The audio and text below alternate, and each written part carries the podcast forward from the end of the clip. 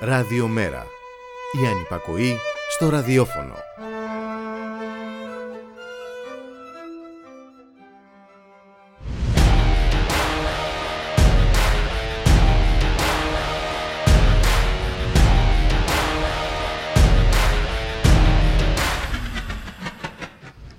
Προβλέψιμο και αναμενόμενο. Μεγάλη συμμετοχή στην απεργία της 9η του Νοέμβρη, πολυπληθής και μαζική πορεία για το Πολυτεχνείο, συγκινητική ηρωή στο κάλεσμα συμπαράστασης στην Ιωάννα Κολοβού που απέτρεψε την έξωση. Και βγήκε Σεριάννη το χαφιεδότσουρμο, αυτοί που όπως λέγεται το τραγούδι αποτελούν τον εθνικό κορμό, να επιδείξει το μόνο που ξέρει να επιδεικνύει. Την αγριότητα, τον εκφοβισμό, την καταστολή. Στα προσφυγικά, αυτή τη φορά στην Αλεξάνδρα, ο βίο αντιπερισπασμός. Και έχεις να περιμένεις και τα χειρότερα, όπου ένα κράτος γυμνό από κάθε κοινωνική μέρημνα, ανύπαρκτο για τους ευάλωτους, εθισμένος στη διαφθορά και τα σκάνδαλα, που σου πετάει ένα ξεροκόμματο και περιμένει επιδείξεις ευγνωμοσύνη στον πολυχρονεμένο. Σε θέλουν σκυμμένο, υποταγμένο και σιωπηλό για να εφαρμόζουν τους δικούς τους νόμους, προσαρμοσμένους στους κάθε λογής πάτσιδες, τα καρτέλ, τα φανς, τα κοράκια. Ο δικός σου νόμος είναι η αυτοοργάνωση, τα δίκτυα αλληλεγγύης, ο ακιδεμόνευτο ξεσηκωμός και αυτοπροστασία από τους πληρωμένους συκοφάντες της προσπάθειάς σου να σηκωθείς. 23 Νοεμβρίου, σαν σήμερα το 1949, γεννήθηκε ένας ελεύθερος άνθρωπος. Ο Βαγγέλης Λιάρος, κατά κόσμον Άλκης Αλκαίος. Ένας ποιητής που παρίστανε το στιχουργό, όπως έλεγε ο Θάνος Μικρούτσικος.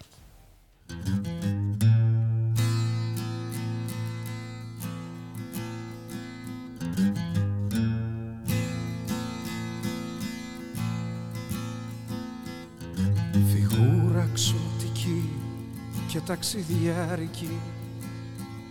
Στο φως του φεγγαριού ανθίζει πάλι. Γιατί όλη τη ζωή του την εξόδεψε. Παράφορα γυρεύοντας μια άλλη.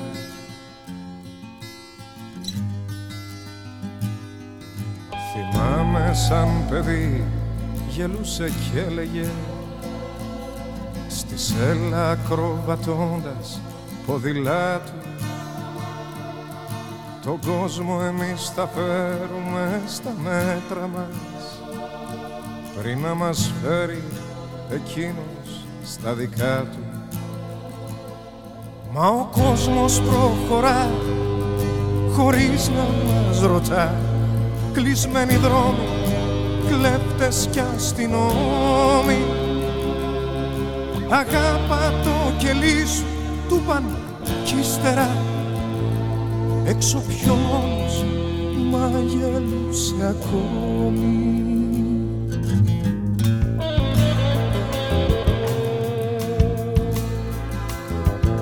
Μια νύχτα μεθυσμένη παίρνει ανάποδες ημερολόγια και και πτυχία. το χάραμα παρκάρει σε πειρατικό. Για τη ζωή του τη σκηνοθεσία.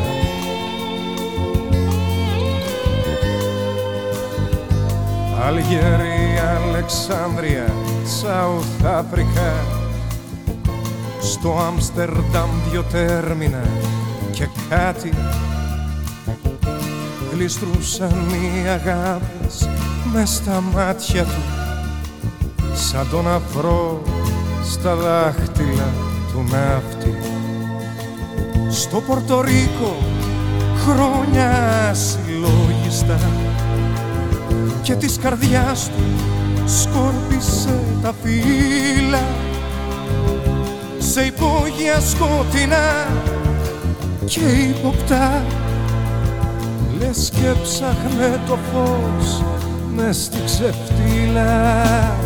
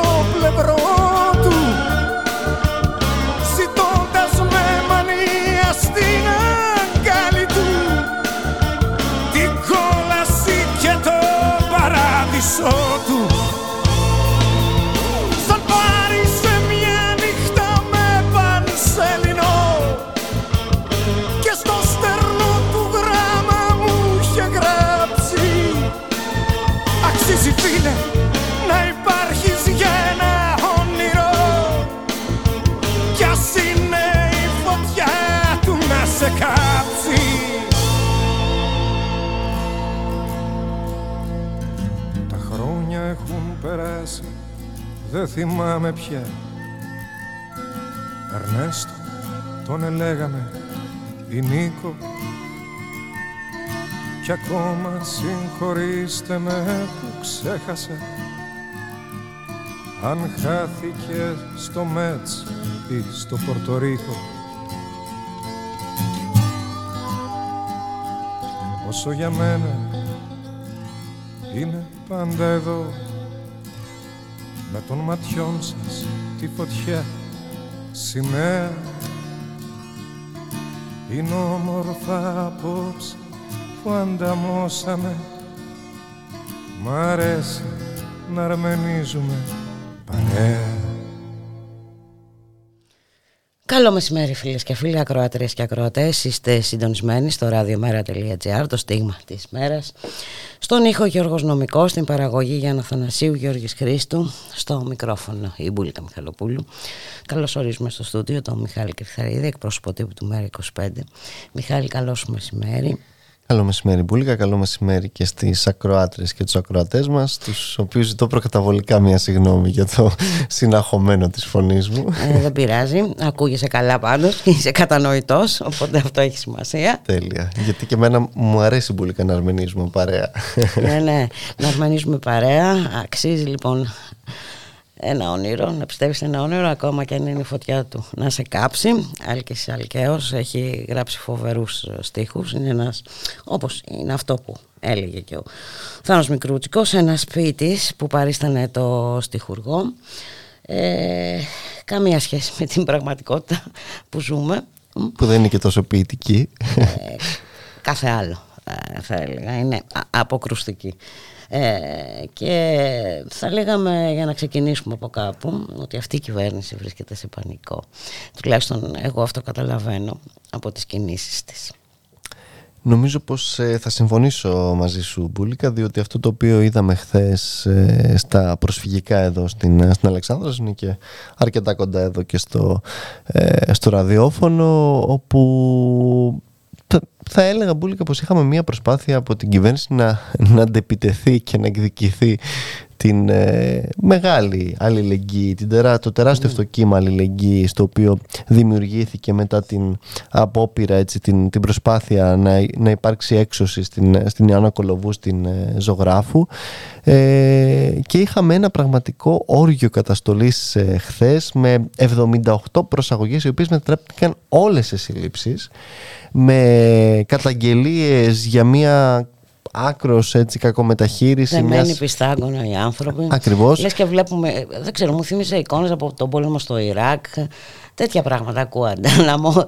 Ε, με, ναι, με κα, καταγγελίες για μια έγκυο γυναίκα η οποία, εν πάση περιπτώσει. Ε, Πονούσε και περίμενε βοήθεια. Και τα ΜΑΤ δεν, δεν. την ε, βοήθησαν ιδιαίτερα. Με καταγγελίες από συναδέλφους, δημοσιογράφους αλλά και φωτορεπόρτερ που όχι μόνο παρεμποδίστηκαν να κάνουν τη δουλειά τους, αλλά είχαμε και προσαγωγή και σύλληψη κιόλας.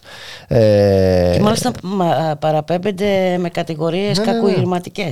Άκουσαν, Είναι τρομερό, επειδή έκανε τη δουλειά του. Τη, την ώρα που επίσης υπάρχουν πάρα πολλές καταγγελίες από φωτορεπόρτερ και από δημοσιογράφους για, για τις απειλές που δέχονται την ώρα που κάνουν τη δουλειά τους από τους ε, άνδρες ε, των ε, ΜΑΤ. Εντάξει, μιλάμε πραγματικά για μια απίστευτη κατάσταση, για μια κυβέρνηση όπως λες και εσύ ε, σε πανικό, αλλά και παράλληλα σε έναν ε, ακροδεξιό, σε έναν αυταρχικό παραξισμό. Ναι. Ακριβώς, ένα παραλήρημα άνευ ε, προηγουμένου το οποίο φαίνεται πως ε, προσπαθεί με αυτόν τον τρόπο να δείξει ε, τα δόντια του αλλά εντάξει, εδώ πραγματικά μιλάμε για μια κατάσταση που βέβαια έχει και άλλες ενδεχομένως προεκτάσεις Μπουλίκα, διότι εδώ τα προσφυγικά ε, έχουν μπει και αυτά στο στόχαστρο. Αλίμονο.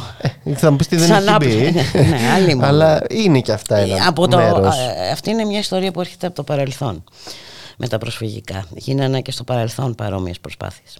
Ακριβώς ε, και ενδεχομένως τώρα που δόθηκε και μια ευκαιρία, διότι εδώ όλα αυτά βεβαίως παρουσιάζονται από την πλευρά της κυβέρνησης ως ε, η, η, συνέχεια στην, ε, στη σύλληψη ενός υπόπτου για την, την επίθεση στον, στο Real, αλλά εδώ πραγματικά μάλλον κάποιοι ψάχνουν αφορμές και, και ευκαιρίες για να συνεχίσουν αυτή την, την προσπάθεια, η οποία βέβαια είναι και μια προσπάθεια μπουλικα πέρα από όλα τα άλλα κατατρομοκράτησης του κόσμου διότι όταν στείνονται τέτοιες δικογραφίες, όταν στείνονται τέτοια κατηγορητήρια, όταν γίνονται αθρώες προσαγωγές ε, και συλλήψεις καταλαβαίνουμε πολύ καλά ε, τι είναι αυτό το οποίο επιδιώκει η κυβέρνηση του κ. Μητσοτάκη, ο κ. Θοδωρικάκος και ε, η καταστολή και βεβαίως εμείς ε, ούτως ή άλλως καλούμε ε, στην, τη δικαιοσύνη να, να απελευθερώσει άμεσα όλους τους συλληφθέντες και παρανόμως προσαχθέντες και να απαυθεί κάθε τέτοια αστήριχτη πλήρως ε, δίωξη και βέβαια αυτό το οποίο πρέπει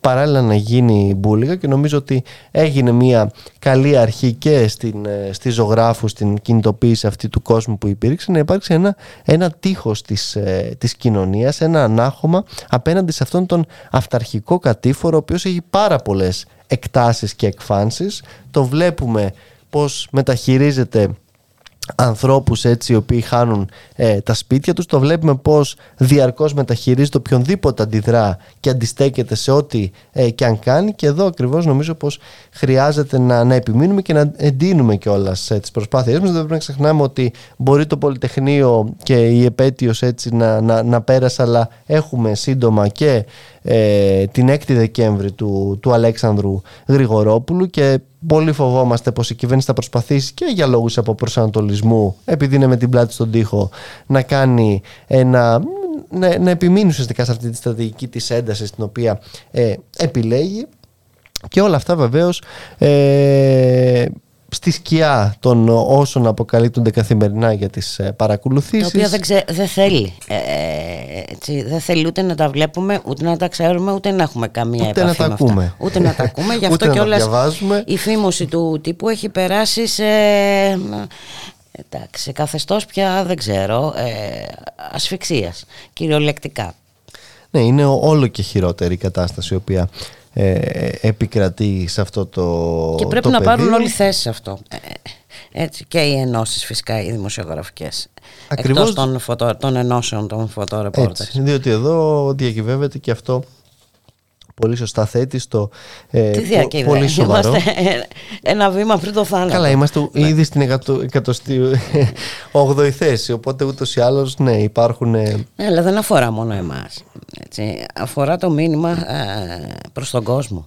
Αυτό είναι το κυριότερο. Ναι, είναι, είναι, είναι προληπτική καταστολή, Μπουλίκα, σαφώς. Είναι μια ε, επίθεση τέτοια η οποία ακριβώς προσπαθεί να δέσει χειροπόδερα κάθε ε, αντίδραση. Και βέβαια, όταν φορτώνει το κόσμος και με αυτές τις ε, κατηγορίες, καταλαβαίνεις ότι ε, στη συνέχεια εντάξει, είναι πολύ εύλογο αν θέλεις και αυτοί οι άνθρωποι να, να έχουν τους, ε, τους φόβους τους, τις, ε, τις ανασφαλίες τους. Εδώ μιλάμε για μια ε, Γι' αυτό χρειάστηκε οργάνωση. Ακριβώς, λειτουργία της ε, πολιτείας ως παρακρατικού μηχανισμού, όχι μόνο με τις υποκλοπές. Και αυτό εμείς αν θες το επισημέναμε συχνά πυκνά ότι όλοι αυτοί οι μηχανισμοί της καταστολής, όλα αυτά οι τρομονόμοι αν θέλεις επίσης, τους οποίους επίσης να θυμίσουμε ότι όλες οι μνημονιακές κυβερνήσεις συντήρησαν και συνέβαλαν τα μέγιστα στην, ε, στη διατήρηση και ανάπτυξή τους, όλα αυτά είναι μηχανισμοί που χρειάζεται ένα καθεστώς το οποίο από τη μία φτωχοποιεί την κοινωνία και παίρνει τα σπίτια του κόσμου και από την άλλη ε, δείχνει τα, τα δόντια του και την, ε, την επιβολή του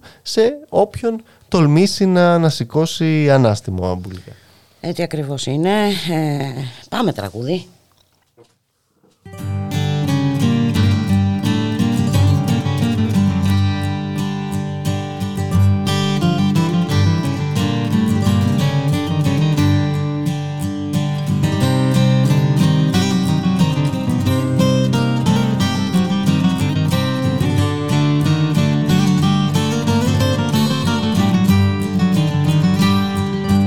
Κόσμος πέρασμα και η αγάπη κέρασμα αντάλλαγμα δεν έχει. Έλα ψυχή μου να με βρεις στο σε τραπέζι της γιορτής. Η τύχη παίζει να χαρείς και το ρολόι τρέχει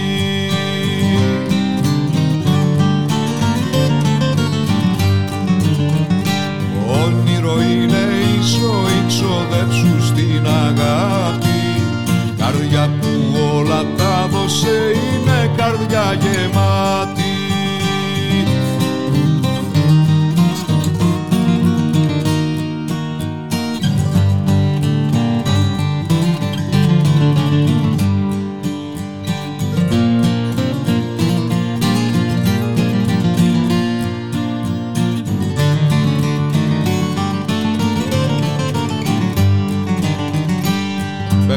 δρόμους καταχνιά σε μια στροφή με μια πένια η νύχτα θα μας πάρει. Σ' αυτόν τον κόσμο το καλό όποιος δεν βρίσκει ουρανό στο μαύρο και στο κόκκινο τα ρέστα του κοντάρι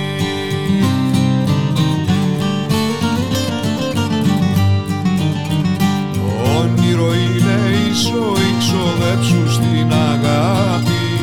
Καρδιά που όλα τα δώσε είναι καρδιά γεμάτη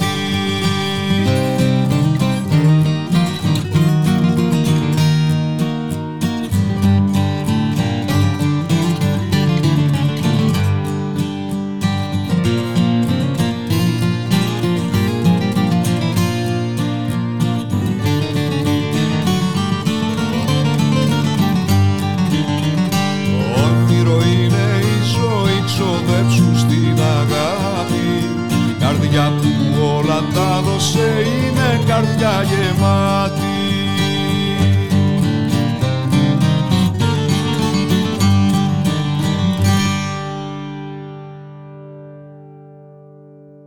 Ραδιομέρα.gr, 1 και 18 πρώτα λεπτά, στον ήχο Νομικός, στην παραγωγή Γιάννα Θανασίου, Γιώργη Χρήστος, στο μικρόφωνο Ιμπουλίκα Μιχαλοπούλου. Να πάμε Ευρώπη, στην οποία μείναμε, μείναμε ε, και μένουμε ακόμη. Με μεγάλη επιτυχία. Βέβαια. Όμως, να το πούμε αυτό συνεχίζεται η, ε, η μία επιτυχία μετά την άλλη και βέβαια όλα αυτά τα δέχονται οι κυβερνήσεις της, ε, της Ευρώπης συμπεριλαμβανομένης βεβαίως και της ελληνικής με τον γνωστό τρόπο με τον οποίο δέχονται όλες αυτές τις, ε, τις καταστάσεις για να, να ενημερώσουμε τον κόσμο σε τι αναφερόμαστε. Αναφερόμαστε, αναφερόμαστε στην... Ε, Ότι σε... τέλος πάντων θα μπει ένα πλαφόν υποτίθεται στο αέριο όταν φτάσει στο Θεό η τιμή του αερίου. Που δεν έχει, δηλαδή ένα πλαφόν το οποίο σύμφωνα με τα σημερινά δεδομένα μπουλικά δεν έχει φτάσει ακόμα ποτέ εκεί.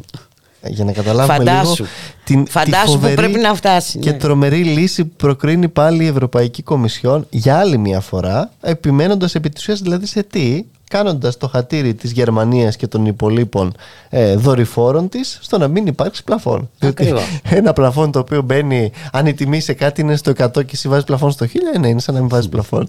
είναι καταπληκτική αυτή η, η δημιουργική λογιστική με την οποία λειτουργούν οι Βρυξέλλες και βέβαια καταπληκτική και η αφωνία τόσο της ελληνικής κυβέρνησης, η οποία έχουμε πει πολλές φορές αλλού ξέρει να βάζει βέτο, αν είναι να προστατεύσει ας πούμε, τα συμφέροντα των ελληνικών εφοπλιστών, Φερρυπίν. Αλλά εδώ ε, για άλλη μια φορά ε, φοβόμαστε πως ε, δεν θα υπάρξει τίποτα τέτοιο. Μάλιστα κιόλας από αυτά τα οποία διαβάζουμε μπουλίκα φαίνεται πως ό του θαύματος δεν θα καταλήξουν πάλι οι, οι Ευρωπαίοι. Έλα, δεν το πιστεύω. και θα πάνε στην επόμενη σύνοδο, η οποία θα γίνει στα μέσα Δεκέμβρη. Εντάξει, δηλαδή... Απ' τη μια είναι να γελάς, αλλά, αλλά δυστυχώς τα αποτελέσματα ναι, που παράγει αυτή η πολιτική είναι, είναι θλιβερά, είναι απογοητευτικά, ε, είναι δύσκολα για τους λαούς τους, για τους πολίτες της Ευρώπης. Ακριβώς, ακριβώς. Δηλαδή, γιατί από τη μία έχουμε όντως αυτό τον πραγματικό τραγέλαφο που ονομάζεται ηγεσία της Ευρωπαϊκής Ένωσης που καθημερινά αποδεικνύει πόσο ανάξιος έτσι ε, είναι και παραμένει ε, και από την την άλλη όμως όπως πολύ σωστά λες έχουμε τους, ε, τους λαούς της Ευρώπης, έχουμε τον ελληνικό λαό, όλους αυτούς οι οποίοι υποφέρουν από αυτές τις αποφάσεις ή τις μη αποφάσεις των οργάνων της Ευρωπαϊκής Ένωσης την ώρα που κάποιοι συνεχίζουν να επιμένουν για τις κυρώσεις, για, τα, ε, ε, για, τον, για τον πόλεμο ο οποίος συνεχίζεται, για όλα αυτά τα οποία ακούμε και ταυτόχρονα, να το πούμε και αυτό νομίζω γιατί έχει μια Α, επειδή είπες για κυρώσεις έτσι θυμήθηκα τον Ερντογάν τώρα. Ταυτόχρονα τσιμουδιά για τον Ερντογάν, ο οποίος ε, αυτή τη στιγμή συνεχίζει να βομβαρδίζει την, ε, τη Βόρεια Συρία. Διότι η σωστή πλευρά της ιστορίας προφανώς έχει μόνο ε, μία έτσι, ανάγνωση ε, και κατά τα άλλα όλα τα υπόλοιπα δεν έχουν καμία αξία για τους ε, συμμάχους και φίλους μας Μπούλικα οι οποίοι μάλιστα κιόλας να το πούμε και αυτό χθες σε ένα δημοσίευμα του, του Ριζοσπάστη αναφέρονταν ότι γίνονταν κάποιες ασκήσεις εδώ στην, στη χώρα μας των ενόπλων δυνάμεων παρουσία ναι, ναι. των ατοικών, των ευρωπαϊκών κτλ. Ε, οργάνων οι οποίες άκουσαν, άκουσαν προετοίμαζαν τις ελληνικές ενόπλες δυνάμεις για πράξεις αντίστασης ας πούμε αποστασιαστές, από επαναστάτες, από αντάρτες τέτοια πράγματα δηλαδή που... Ε, ναι, είναι το μόνο που τους απασχολεί αυτό. Ναι, αλλά και σε επίπεδο ενόπλων δυνάμεων έτσι, ναι. δηλαδή ξεπερνάμε πλέον τα μάτια και τις, ε, τις αύριες δεν, φτάνουν, φτάνουν πια. Εντάξει, είναι όλα αυτά εξαιρετικά προφανώς ε, ανησυχητικά και, και επικίνδυνα και βέβαια ε, κατά τα άλλα έχουμε και το, το απίθμενο θράσος του, του κύριου Γεωργιάδη ο οποίος και αυτός νομίζω συνεχίζει ε, το δικό του τροπάρι. Τι μας είπε σήμερα πάλι να, να πάρουμε το ή ο κύριος Μητσοτάκης δεν θυμάμαι ποιος είπε για το να πάρουμε το κουβαδάκι μας το... και να πάμε το ακριβό μας κουβαδάκι κιόλας. Σε όποιον δεν αρέσει το καλάκι Α, ο κύριος Μητσοτάκης θες ναι, ναι σε αυτή τη φοβερή και τρομερή ε, εκδήλωση, την, τη συγκέντρωση που έκανες στην, στην Πάτρα, ε, σε ένα χώρο ο οποίος ονομαζόταν Πτωχοκομείο που λίγα δεν ξέρω, δεν είναι τυχαίο η επιλογή του χώρου. και απ' έξω μάλιστα είχε και τις φωτογραφίες του κ. Μητσοτάκη, δηλαδή ε, δεν ξέρω σε τι. Πραγματικά πλέον το καθεστώς μάλλον έχει υιοθετήσει όλα τα, ε, τα μοτίβα και τις τις νόρμες αυτές της καθεστωτικής αντίληψης και πρακτικής η οποία βεβαίως ε, δεν θα ξέφευγε ακόμα και της αισθητικής αυτής αν θέλεις. Έκανε λόγο για αριστερούς του Χαβιαριού και σοσιαλιστές της Σαμπάνιας. Ναι, ε, εντάξει. Κοίταξε, ε, ε, ο κύριος Μητσοτάκης ε, προφανώς κρίνει την, την αριστερά αναφερόμενος στον, στον κύριο Τσίπρα. Οπότε, εντάξει, ναι. ενδεχομένως εκεί να, να έχει να του προσάψει ορισμένα. ναι, το, το παρακάνει λίγο βέβαια. Και, δεν έχει και, και, και, πέρα από το ότι το, το παρακάνει, όχι, δεν έχει και δεν είναι νομίζω ούτε ο, ο ίδιος ο ΣΥΡΙΖΑ αυτή τη στιγμή δεν θέλει να αυτοπροσδιορίζεται ως αριστερά, εξού και όλη αυτή η προσπάθεια της μετατόπισης ε, προς το κέντρο. Πάντως, μιας και αναφερόμαστε λίγο και στην αντιπολίτευση, γιατί βλέπω και το ΣΥΡΙΖΑ αλλά και το ΠΑΣΟΚ ακόμα, το οποίο έχουν, έχουν βγει αυτές τις μέρες λαύρη κατά των ε, πληστηριασμών. Ναι. Ε, και εδώ εντάξει, νομίζω ότι έχει μια αξία να θυμηθούμε ότι προφανώς αυτή τη στιγμή έχουμε μια κυβέρνηση η οποία με τον Ηρακλή και νομίζω ότι ε, δεν θα μας πει κανένας ότι δεν έχουμε στυλιτεύσει τον, τον Ηρακλή. Όταν μιλάγαμε για τον Ηρακλή και για τα 23 δισεκατομμύρια τα οποία δεσμεύει για να παίρνουν τα σπίτια του κόσμου τα αρπακτικά ταμεία από την πρώτη στιγμή. Έτσι, και το καταγγέλαμε και, και, και ζητούσαμε και συνεχίζουμε να ζητάμε, αν θέλεις, και από την αξιωματική αντιπολίτευση και από τους υπόλοιπους να πάρουν και θέση σε αυτό. Πολύ συγκεκριμένη και σαφή. Ναι, είναι αναγκαίο να πάρουν ε, σαφή γιατί... θέση, γιατί εκλογές έρχονται. Έτσι, και να ξέρουμε ο καθένας λοιπόν τι λέει. Ε, εν πάση περιπτώσει, στήριξη και όλα αυτά, αλλά μιλάμε και, και πολιτικά Δηλαδή τι πρέπει να γίνει συγκεκριμένα για την κάθε κυρία Ιωάννα, έτσι. Διότι σήμερα είναι ναι, η σήμερα είναι η Ιωάννα Κολοβού. Αύριο είναι. Όχι, δεν είναι αύριο. Είναι σήμερα. Είναι σήμερα, ακριβώς. Και, και, και χθες. Διότι εδώ επίσης. Και θα είναι και αύριο.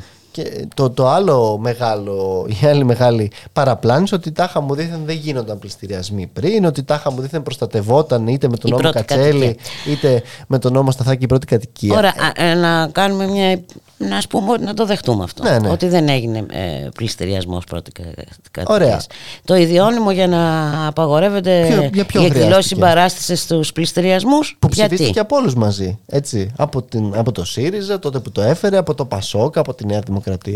Το, του ηλεκτρονικούς πληστηριασμούς γιατί χρειάστηκαν να τους κάνουν. Αν Βέβαια. δεν υπήρχε κανένα θέμα και δεν χρειάζεται να κάνουν πληστηριασμούς, ας αφήναν τους πληστηριασμούς εκεί που ήταν στα ειρηνοδικεία, με τις γνωστές αντιδράσεις, οι οποίες υπήρχαν και καλώς υπήρχαν, διότι ο κόσμος προφανώς εξεγείρεται που χάνει τα σπίτια του και που, τα, που του πουλάνε τα δάνειά του στο ε, ένα εκατοστό της τιμής την ώρα που οι ίδιοι αυτοί τον εκβιάζουν και τον πετάνε έξω από το σπίτι του. Άρα, για ποιο λόγο χρειάστηκε η θέσπιση των ηλεκτρονικών πληστηριασμών που έγινε από την προηγούμενη πάλι κυβέρνηση; Για ποιο λόγο ε, ε, επετράπει η πώληση των κόκκινων φαντς. δανείων σε αυτά τα αρπακτικά, είτε του κυρίου Πάτσι τώρα που βλέπουμε και ακούμε, είτε οποιονδήποτε άλλον. Διότι Γιατί αυτή είναι. ακού, ακούμε και κάτι τρομερά πράγματα. Ότι α, οι νόμοι, άλλο να ψηφίζονται οι νόμοι, Άλλο να εφαρμόζονται. άλλο να εφαρμόζονται. Ναι. Εντάξει, κοίταξε, ακόμα. και να πούμε ακόμα και ακόμα δηλαδή ότι εσύ δεν θα ήθελε να τους εφαρμόσεις εσύ που τους ψήφισες και τους έφερες για τους ψυχή λόγους που επικαλείσαι. Όπως ας πούμε ότι έπρεπε οπωσδήποτε να μείνουμε στην Ευρώπη, αυτή την Ευρώπη για την οποία Ναι, ναι. συζητάγαμε. ε, Καλή ώρα. Ε, καλή ώρα. Ποιος σου έλεγε δηλαδή, ποια ήταν η εγγύηση, ότι θα μείνεις εσαί στην εξουσία για να μην τους εφαρμόζεις, ότι δεν θα ερχόταν ποτέ κάποιος άλλος ε, που θα, του, θα είχε τη καλή διάθεση να τους εφαρμόσει. Αφενός με αυτό μπουλικά, αφετέρου, ε, εγώ δεν θυμάμαι τότε ο κύριος Τσακαλώτος να έλεγε όταν περνούσαν τα σχετικά νομοσχέδια ότι τα ψηφίζουν για να μην τα εφαρμόσουν. Άλλα πράγματα μας λέγαν τότε, μας μιλούσαν για την ανάγκη των πληστηριασμών, για το πώς λειτουργεί και πρέπει να λειτουργήσει Για αυτή, όλη αυτή, αυτή η αγορά. ήταν η αναγκαιότητα, Ακριβώς. γιατί και, ε, Άρα- έτσι έπρεπε να γίνει ε, και τα λοιπά και τα λοιπά. Α, α, αφενός μεν ε, αυτό, αφετέρου ε, εδώ υπάρχει και το άλλο ζήτημα. Το ωραία, ας πούμε ότι γίναν όλα αυτά όπως γίναν, ας μην ε, μπούμε στις προθέσεις και τις... Από εδώ και πέρα, ποιες είναι οι Ακριβώς. δεσμεύσεις της αξιωματικής αντιπολίτευσης για την επόμενη μέρα; Διότι εδώ ακούμε για γιατί μια. κάτι ωραία τσιτάτα ε, ε, Ναι, ναι. περί αλληλεγγύης και αυτά, ε, εντάξει. Α, α, ακριβώς. Δηλαδή, αν δεν υπάρξουν συγκεκριμένες δεσμεύσεις Γιατί όχι- αυτές είναι πολιτικές αποφάσεις. Έτσι συγκεκριμένα. Και, Και- και- πολιτικά λοιπόν μόνο μπορεί να λυθεί το θέμα. και οι οποίες σε μεγάλο βαθμό το βλέπουμε και από την μανία αν θες ακόμα και του ε, πώς το λένε ε, του, του κυρίου Στουρνάρα του διοικητή της Τραπέζης της Ελλάδας ο οποίος έσπευσε να βγάλει απόφαση να προκαταβάλει τις, ε, τα, τα δικαστήρια για το τι και πώς θα διαχειρίζονται τα- απόφαση του Ακριβώς. Αριού Πάγου. για την Μιλάς. απόφαση του, του Αριού Πάγου άρα όλα αυτά έχουν και μία πάλι ευρωπαϊκή ε, διάσταση και μία κατεύθυνση συγκεκριμένη έτσι, της, ούτε καν ευρωπαϊκή της Τρόικας. Άρα να μας πει ο κύριος Τσίπρας αν είναι διατεθειμένος τώρα πλέον να συγκρουστεί με αυτούς που δεν συγκρούστηκε το 2015 και να νομοθετήσει μονομερός πράγματι την κατάργηση αυτού του κατάπτυστου Ηρακλή που έφερε ο κύριος Μητσοτάκης την ε, κατάργηση των εγγυήσεων που έχουν εγγραφεί και που θα βαρύνουν τους ίδιους αυτούς δανειολήπτες και όλους εμάς φορολογούμενους για να βγάζουν αυτά τα αρπακτικά του κυρίου Πάτση και του κάθε κυρίου Πάτση τα σπίτια του κόσμου στο σφυρί όλα αυτά θέλουν πολύ συγκεκριμένες και σαφείς δεσμεύσεις. Δεν αρκεί μια γενική και αόριστη ε, συζήτηση περί προστασίας πρώτης κατοικίας, διότι τα ίδια ακριβώς μας λέει και το Πασόκ, Κινάλ, για την ε, προστασία της πρώτης κατοικίας με τον νόμο Κατσέλη. Τα ίδια μας λέει και ο ΣΥΡΙΖΑ, αλλά βέβαια εκεί ξέρουμε πολύ καλά και είχαμε δει δυστυχώς και τα αντιμετώπισε και ο κόσμος στην πράξη. Όλα αυτά τα περιδόλου που μπήκανε, όλα αυτά τα οποία στήθηκαν με τέτοιους ακόμα και νομικούς τρόπους για να ευνοούνται διαρκώς οι τράπεζες και οι δανειστές και όχι ποτέ οι τα δανειολήπτες. περί στρατηγικών κακοπληρωτών Έτσι, και τα λοιπά έτσι. και τα Και λοιπά. παράλληλα και το άλλο με την αφήγηση των που μέσων είναι τότε. πολύ ενοχλητικό ε, τουλάχιστον για μένα ε, ότι σου ορίζουν εσένα ένα όριο το που δεν μπορείς να ξεπεράσεις ένα όριο διαβίωσης σου λένε ότι εσύ μπορεί να ζήσεις με τόσα μπορεί να πληρώνεις με τόσα που παίρνεις. Ακριβώς. Διότι και τότε Έτσι. η όποια προστασία. Κανόνεις την πορεία σου. Έχεις Ε, μπορεί απόλυ- να μην φας, να μην ε, πας διακοπές, ε, να μην ντυθείς όπως θα ήθελες να ντυθείς, να μην ταξιδέψεις. Ε, Έχεις απόλυτο δίκιο σε αυτό Μπουλίκα, που λες διότι και τα όρια τα οποία είχαν μπει ακόμα και σε αυτούς τους νόμους τότε για την προστασία ήταν ε, τα, τα όρια της απόλυτης εξαθλίωσης. Δηλαδή οι 8.000 και αυτά τα οποία βάζανε δεν ανταποκρίνονταν σε καμία περίπτωση στις ανάγκες του κόσμου εκεί έξω, ακριβώς όπως λες και εσύ πάρα πολύ ε, σωστά. Και βέβαια βγήκε και το άλλο μεγάλο ζήτημα, το, το, η, η, η συνυπετιότητα των τραπεζών σε όλη αυτή την κατάσταση. Διότι θυμάσαι πολύ καλά ότι υπήρξε και μια ε, απίστευτη ιστορία τα τα χρόνια πριν από την κρίση, με τις τράπεζες να δίνουν αβέρτα δάνεια από εδώ και από εκεί, επειδή έρεε και το, το χρήμα από τις γερμανικές τότε και τις γαλλικές τράπεζες. Και εκεί... σε παρακαλάγανε. Δεν θυμάσαι τα διάφορα και... για κοποδάνεια, δάνεια για αυτό, δάνεια για εκείνο. Και κάποιοι φρόντισαν διαχρονικά και διαμνημονιακά πάλι να αυτές τι ευθύνες των τραπεζών πω του θαύματος να τις ε, αποποιείς. Δηλαδή αν εγώ ε, δεν ε, διαχειριστώ σωστά τα οικονομικά μου, ε, καταστρέφομαι.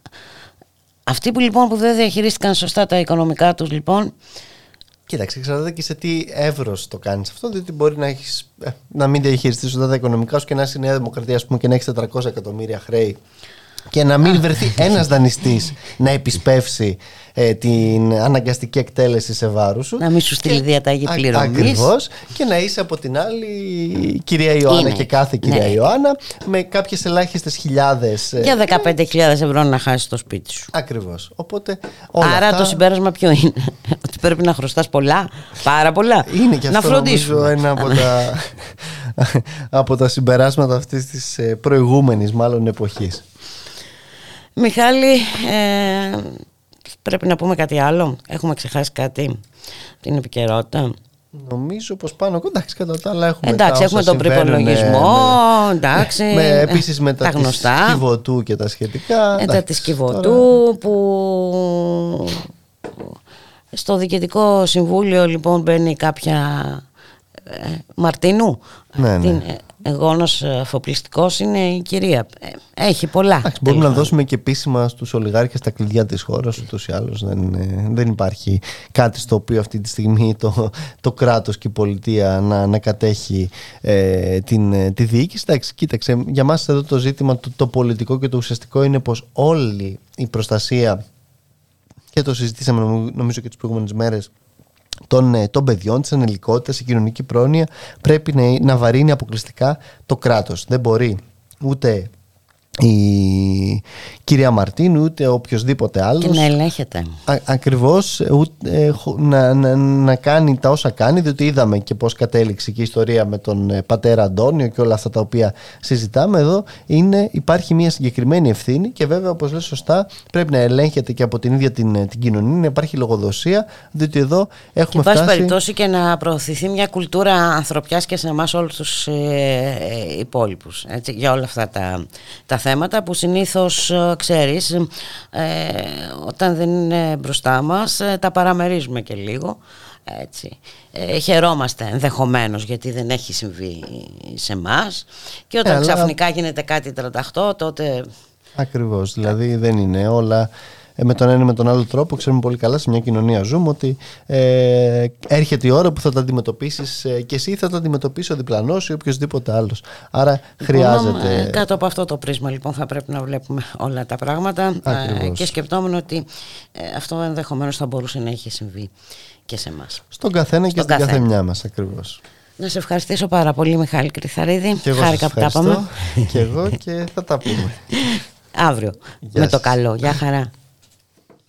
Πυρπολιμένες μουσικές με πάνσαλες ακτές. Χρυσά μας όνειρα ζωή, ζωή μας μπακιδένια Πατηρημένες μετοχές, το αύριο και το χθες. Κι αν φεύγω τίποτα δεν δε φεύγει από μένα δεν φταίω εγώ για τα όνειρά σου. Για ό,τι ζω δεν φταίς εσύ. Φταίνε τα κέρινα φτερά σου Φταίει η αλήθεια μου μισή Περπατάνε ελαφρά στον πόνο. Πλάι μου για να περπατάς. Την πτώση σου να ξυψώνω. Τα σφάλματα μου να αγαπάς. Δεν φταίω εγώ για τα μοιρά σου. Για ό,τι ζω δεν φταίς εσύ. Φταίνε τα τα κέρινα φτερά σου Φταίει η αλήθεια μου η μισή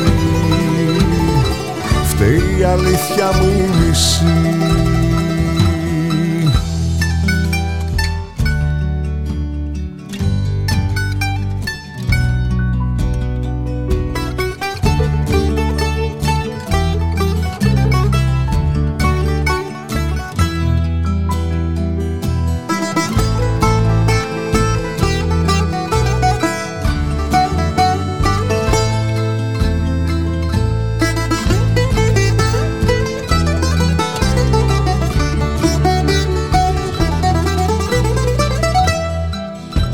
και λόγια που ξεχνάς ο ήλιος πριν φανεί. Σαν έργο άπεχτο που, ε, που έμεινε στην πρόβα.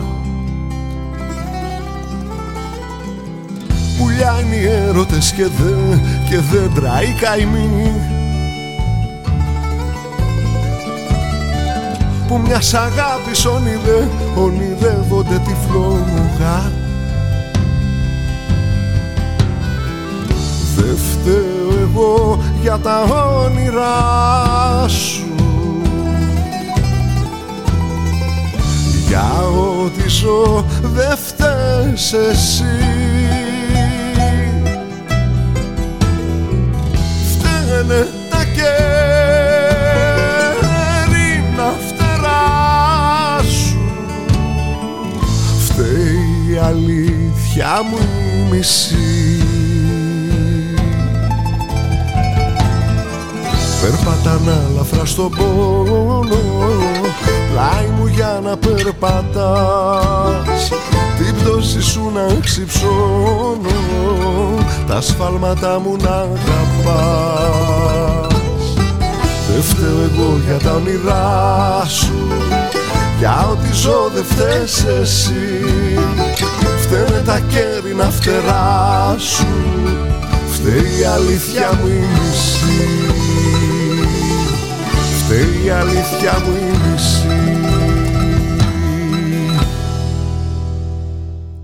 Ραδιομέρα.gr, 1 και 37 πρώτα λεπτά, στον ήχο Γιώργος Νομικός, στην παραγωγή Γιάννα Θανασίου Γιώργης Χρήστου, στο μικρόφωνο Ιμπούλικα Μιχαλοπούλου.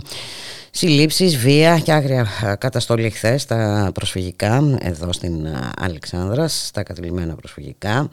Άνθρωποι βρέθηκαν στο έδαφος δεμένοι πιστάγκωνα. Ε, μεταξύ των συλληφθέντων ο βραβευμένος φωτογράφος Νίκος Πυλός, ο οποίος κάλυπτε τα γεγονότα. Κρατήθηκε επί ώρες στη Γαδά χωρίς να επιτρέπεται η επικοινωνία με τις ενώσεις του κλάδου και τελικά αφέθηκε ε, στις δύο τα ξημερώματα ε, φορτωμένος με κατηγορίες κακουργηματικού χαρακτήρα. Να καλωσορίσουμε το φωτορεπόρτερ Μάριο Λόλο. Γεια σου Μάρια, καλό σου μεσημέρι. Επίσης, καλησπέρα. Ε, Μάριε, νομίζω ότι αυτή η επιχείρηση που έχει αρχίσει εδώ και χρόνια έτσι, έχει επιδείξει ιδιαίτερη ε, επιμονή και αιμονή η κυβέρνηση. Ε, τι να καταλήξει σε πλήρη ασφυξία. Ενώ η προσπάθεια φήμωσης του τύπου έτσι, ο εκφοβισμός και εν πάση περιπτώσει ε, να βλέπουμε να, και να ακούμε ό,τι αυτοί θέλουν να το ξεκινήσω αρχικά πριν πάω στο πιο εξειδικευμένο στο χώρο το δικό μας τα μητια Η προεκλογική ατζέντα της συγκεκριμένης κυβέρνησης αυτή ήταν. Σοκκεδαίος. Σοκκεδαίος. Απλά δεν το περιμέναμε τόσο, τόσο, τόσο πολύ. Αλλά η ατζέντα η προεκλογική πριν, πριν πάρει την κυβέρνηση αυτή Θα καθαρίσω τα εξάρχεια, θα κάνω εκείνο, θα κάνω το άλλο. Ένα και δεύτερον είναι και τόσο ακραία γιατί απευθύνεται αφού κάνουν τις δικές τους αναλύσεις δημοσκοπικά, απευθύνεται στο δικό τους ακροατήριο, το συμπληρώσει. Δεν θεωρώ ήταν τυχαία η επιχείρηση η χθεσινή, μετά την προχθεσινή μέρα που σπάσανε πόρτα, πήγανε μέσα, δεν θα πάρεις τα πράγματά σου και όλο αυτή τη, τη λαϊκή κατακραυγή αυτής της καφρίλας απέναντι στη συναδέλφια συνταξιούχο που πήγαν να τους πάρουν το σπίτι. Και ενώ να πούμε, είχε προηγηθεί και η μεγάλη πορεία ε, στο Πολυτεχνείο, η επιτυχία της ε, απεργίας της 9ης Νοέμβρη. μεγάλη πορεία στην Παναργατική. Οπότε το άδειασμα της κατάληψης των προσφυγικών, που τα προσφυγικά είναι μια κατάληψη χρόνια, πάρα πολλά χρόνια, στα καλά καθούμενα χθε πρέπει να μας προβληματίσει και με τον τρόπο που έγινε. Και με τον τρόπο που έγινε. Τώρα πάμε στα καθημάς. Ανέκαθεν έχουμε πάρει το μήνυμα, άμα το σκεφτούμε και λίγο πιο πίσω, σε εμάς τουλάχιστον στο το ρεπόρτερ, δεν θα τραβάτε αυτά που θέλετε. Ναι, δεν θα τραβάτε αυτά που θέλετε. Να θυμηθούμε ότι είχαν προσπαθήσει να σας περιορίζουν σε ένα χρόνο. Να θυμηθούμε τις επιθέσεις που έχετε δεχθεί και εσύ ο ίδιος. Έτσι, να δεχθούμε τον εκφοβισμό, να θυμηθούμε τον εκφοβισμό. Δηλαδή, εντάξει, κοίτα, σε βλέπω, ξέρω ποιος είσαι και κάτσε καλά. Ε, αυτά είναι πτέσματα. Να περνάω με την Τατιάνα σε μια γωνία στα εξάρχεια που είχε επεισόδια και να ακούμε από τους ματατζίδες να λένε σε μένα και στην Τατιάνα Α, περνάνε οι μεγάλες προσωπικότητες. Αυτά είναι πτέσματα. Ή να είσαι στη μέση του δρόμου, να καίγεται ένας κάλος πιο πίσω και να περνάει ο Δημηρήτη και να λέει: Κάνε στην άκρη εμποδίσεις την πυρόσβεση. Δηλαδή, έρχεται μια δημιουργία κατά πάνω σου και λέει: Κάνε στην άκρη εμποδίσεις την πυρόσβεση. Δηλαδή, λιγμένα ναρκωτικά, δεν βγάζει άκρη. Αυτά είναι πτέσματα για μία περίοδο τρώγαμε φυσουνιέ συνέχεια όταν γινόταν οι απεργίε για το γνωστό απεργό πείνας. Τώρα μιλάμε το όνομα γιατί μπορεί να μα ρίξουν εδώ το Ναι, καλά, εντάξει. Ναι. τρώγαμε ξύλο συνέχεια εμείς. Δεν λέω ότι μα ρίξανε τα προφίλ στα social media, αυτό είναι μια άλλη κουβέντα. Τρώγαμε ξύλο συνέχεια. Είχαμε κάνει διαμαρτυρία απ' έξω στη Γαδά. Πάλι τα ίδια. Δηλαδή, τρώγαμε τις φυσουνιέ στα, στα μούτρα μας. Ο πρώην Υπουργός Προστασίας του Πολίτη είχε μιλήσει για μια συγκεκριμένη ζώνη που θα πηγαίνουμε να μας προστατεύουν Δηλαδή θα τρώμε ξύλο από αστυνομικούς μπροστά και θα πηγαίνουμε στους καλούς αστυνομικούς πίσω να μας προστατεύουν. Δηλαδή κοροϊδευόμαστε. Και επίσης πάντα η αστυνομία όταν μπορεί να σε περιορίσει, πάντα σε περιορίζει. Δηλαδή ποια ζώνη, όταν θέλει να μας περιορίσει. Χτες για παράδειγμα, το πρωί, όταν έγινε η επιχείρηση για να συλλάβουν ε, ένα συγκεκριμένο που κατηγορείται για ό,τι κατηγορείται και μάλιστα έκανε και του ο Υπουργός Προστασίας του Πολίτη, συλλάβαμε. Ε, οι αστυνομικοί είπαν στους συναδέλφους το πρωί ότι δεν μπορείτε να φωτογραφίσετε κατόπιν εντολής εισαγγελέα. Δηλαδή, Την οποία δεν έδειξαν όμως, αν δεν κάνω λάθος. Φυσικά προφορικά ήταν. Αυτό δηλαδή ένα γεγονός που γίνεται μπροστά μας, εμείς απαγορεύεται να το φωτογραφίσουμε. Ξεκίνησε από το πρωί η καλημέρα να και φάνηκε. Εμείς απαγορευόταν να φωτογραφίσουμε ένα γεγονός που βλέπαμε μπροστά μας, με εντολή εισαγγελέα συνήθως υπάρχει τακτική είναι να κάνουν ένα φράγμο και να σε έχουν μακριά να μην βλέπεις. Και εσύ ψάχνει να βρεις τρόπο να πλησιάσεις, να, να προσεγγίσεις, γιατί ναι. αυτή η δουλειά μας θα το φωτογραφίσουμε. Τώρα, όσο απαγορεύσεις, όσους φράκτες και να σηκώνεις, έχουμε καλύτερους άλτε. Εντάξει, ψάχνουμε να βρούμε τρόπο να πάμε πλησιάσει και το φωτογραφίσουμε. Αλλά αυτή ήταν μια απάγια τακτική που κάνουμε χρόνια. Το να μην μας αφήνουν. Χθες λοιπόν το προχωρήσαμε ακόμα παραπάνω και με εντολή προφορική εισαγγελέα δεν μπορούσαμε να φωτογραφίσουμε ένα γεγονός που ήταν μπροστά μας. Και έρχεται το απόγευμα η προσαγωγή του συνάδελφου του Νίκου του Πυλού ε, και μετά στο τέλος όλοι λέγαμε εντάξει είναι μια προσαγωγή, θα δοθούν οι αντίστοιχες εξηγήσεις και να σηκωθεί να τον αφήσουν ελεύθερο. Και στο τέλος το βράδυ μαθαίνουμε ότι του φορτώσαν όλες τις κατηγορίες. Κακοβληματικές. Δηλαδή ότι ο Νίκος ο Πυλό, σαν αυτό το ρεπόρτερ, ήταν στην ταράτσα πάνω και πέταγε τι μετόλου. Μάλιστα. Και εγώ ρωτάω το εξής είναι πέντε διαδηλωτές, συγκρούονται με την αστυνομία, τυχαίνει και είμαι μόνος μου και τον φωτογραφίζω. Τους περικυκλώνουν, τους συλλαμβάνουν, συλλαμβάνουν και εμένα. Θα με πάνε και εμένα ότι πέταγα από πέτρες και μολότοφ. Γιατί όχι, η τακτική χθεσινή δεν το αποκλεί, Μάριε. Έτσι δεν είναι. Δηλαδή, εμείς είμαστε εκεί να φωτογραφίζουμε. Κάνουμε αυτό το λειτουργήμα και είμαστε εκεί να φωτογραφίσουμε τα γεγονότα. Δεν υπάρχουν καλές και κακές περιοχές. Ο κάθε συνάδελφος κρίνει με του κανόνε ιδεολογία το σημείο που θέλει να βρίσκεται να φωτογραφίσει την είδηση που για τους ακροατές για να καταλάβουν, εμείς λέμε τις ειδήσεις με τη γλώσσα της εικόνας. Άρα, κύριοι ακροατές, τις ειδήσεις σας λέμε. Εμείς σας πληροφορούμε. Mm-hmm. Από τις δικές μας εικόνες που υπογράφουμε με ονοματεπώνυμο, φέροντας και όλες τις συνέπειες, ενημερώνεστε. Εμείς είμαστε τα μάτια σας. Άρα λοιπόν τα δικά σας τα μάτια που έχετε παλέψει χρόνια για να υπάρχει το δικαίωμα της ελεύθερης πληροφόρησης. Έχετε χύσει αίμα, οι παππούδες μας. Τα μάτια σας λοιπόν τα περιορίζει η οποιαδήποτε εξουσία ανάλογα κατά πού το βολεύει.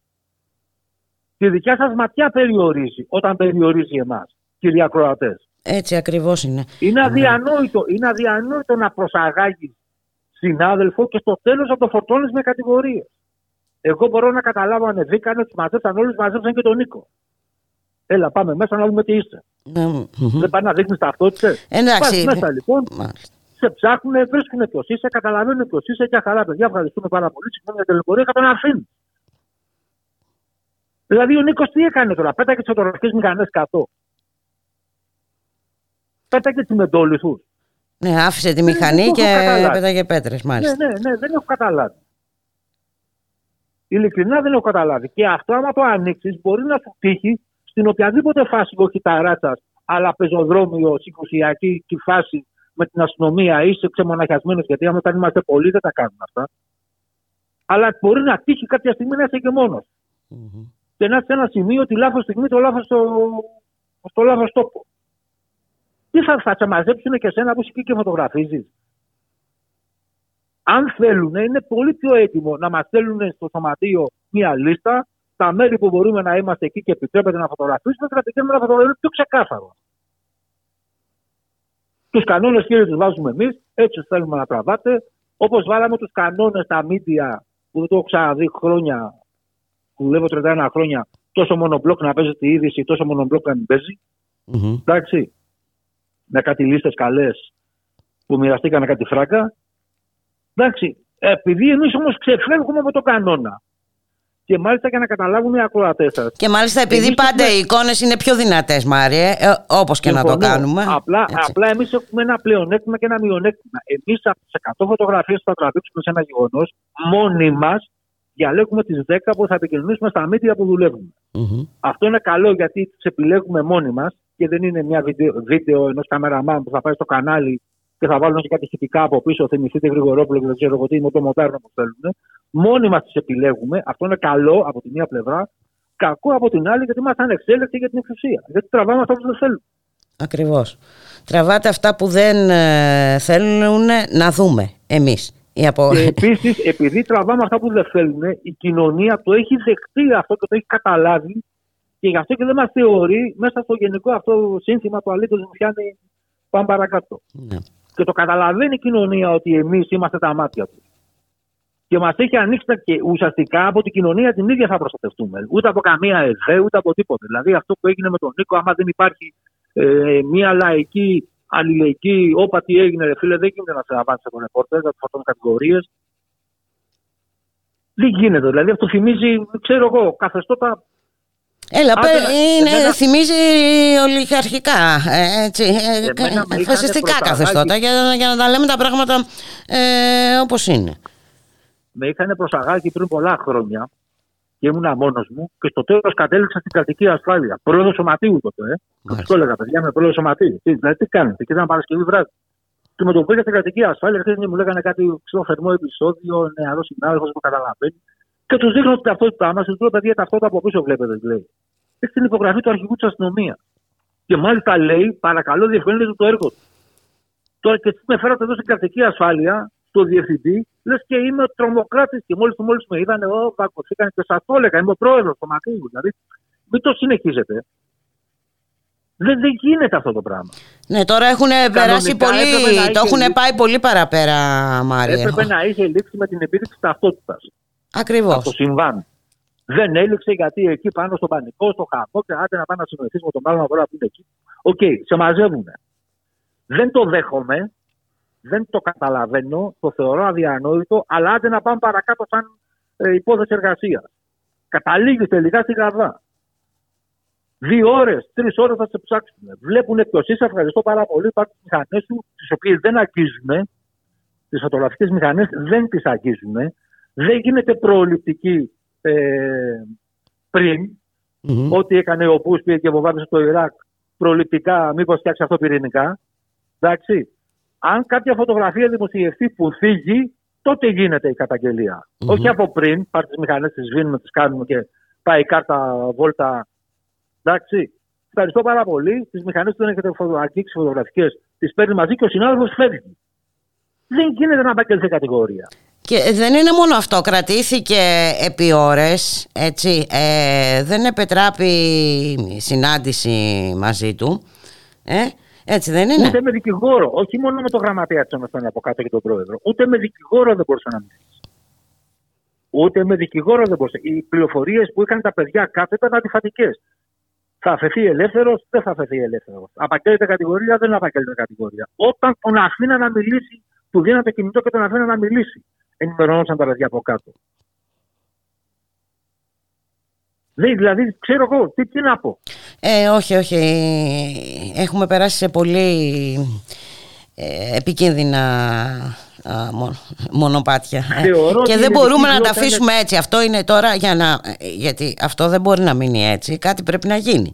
Και όπως πολύ σωστά είπες εσύ ε, εντάξει δεν αρκούν οι ανακοινώσεις τις οποίες δεν έχουν βγάλει και όλοι τέλος πάντων οι ανακοινώσεις των ενώσεων. Μην την ανοίξουμε αυτή την κουβέντα ε, εντάξει δεν την ανοίγουμε αυτή την κουβέντα απλώς κάνουμε μια, μια αναφορά έτσι, ε, μόνο η αλληλεγγύη, η λαϊκή συμμετοχή ε, ε, νομίζω ότι είναι το μόνο που μπορεί να βοηθήσει. Εξάλλου το, το βλέπουμε παντού το τελευταίο καιρό, έτσι. Μόνο αυτό λύγει. Η αλληλεγγύη μόνο μεταξύ ο λαός και το λαός αυτό είναι δεδομένο. Δηλαδή αν δεν υπήρχε αυτή η αλληλεγγύη η τεράστια απέναντι στους συναδέλφους στο συνταξιούχο που τους πάσαν την πόρτα και μπήκαν μέσα αξιμέρωτα θα έχει χάσει το σπίτι της από μια εταιρεία που δήλωνε διεύθυνση κουκουρούκου που δεν υπήρχε και ένα άλλο τηλέφωνο από μια άλλη διεύθυνση. Δηλαδή, άντε. Ναι, ναι, και εν πάση περιπτώσει μπαίνουν και νομικά ζητήματα, αλλά να περά... Ε, ε, ε, τα οποία στην τελική. Ε, τι να πω τώρα, μιλάμε για νόμους που έχουν φτιαχτεί στα μέτρα και τα δικά τους τα σταθμά. Δεν είναι, θέλω να πω, μόνο νομικής ε, διευθέτησης και διαδικασίας. Είναι, είναι... Όχι, αλλά και οι, νόμοι, και οι νόμοι αυτοί που υπάρχουν καταργούνται στην πράξη. Ακριβώς. Στον δρόμο.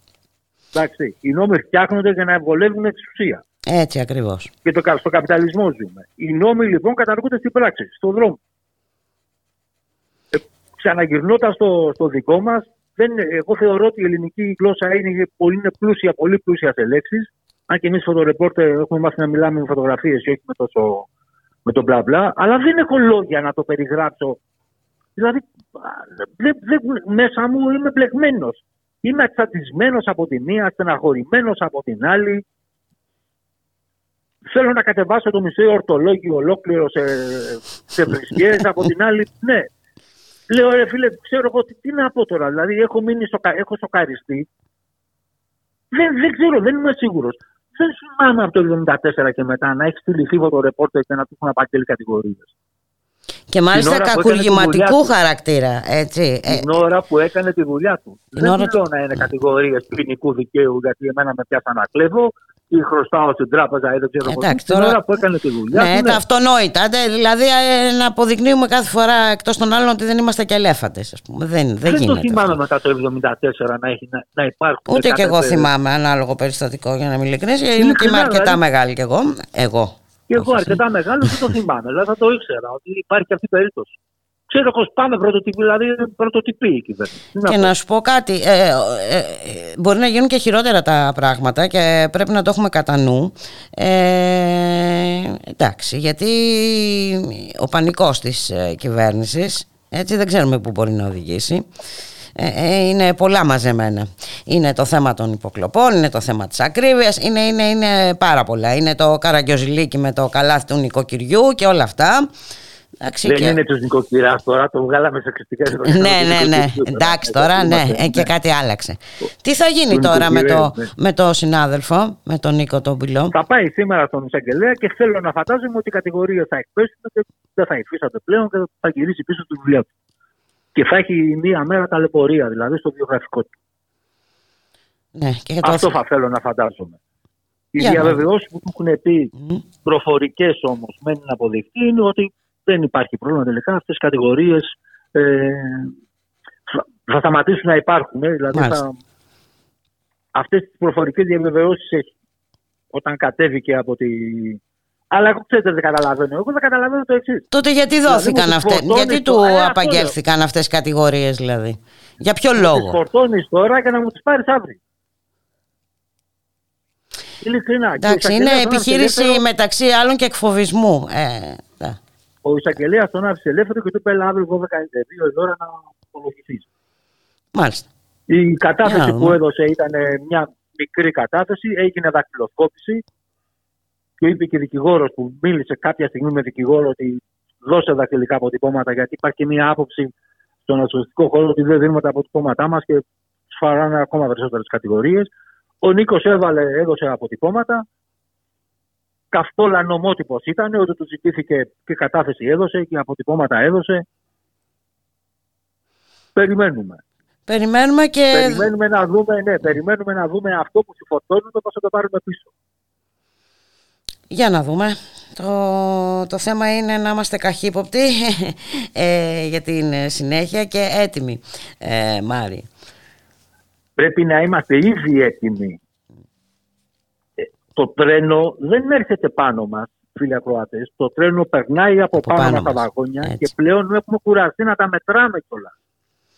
Γιατί στις αρχές θα μετράγαμε ένα βαγόνι, δύο βαγόνια. Τώρα πλέον έχουμε κουραστεί, έχουμε περάσει τόσα βαγόνια από πάνω μας και κάποια στιγμή πρέπει να ετοιμαστούμε, να συνεννοηθούμε. Έτσι ακριβώς. Τι θα κάνουμε. Ξέρω εγώ, δεν πάει έτσι άλλο πλέον. Αυτό είναι το μόνο. Δεν πάει σίγουρο. άλλο έτσι.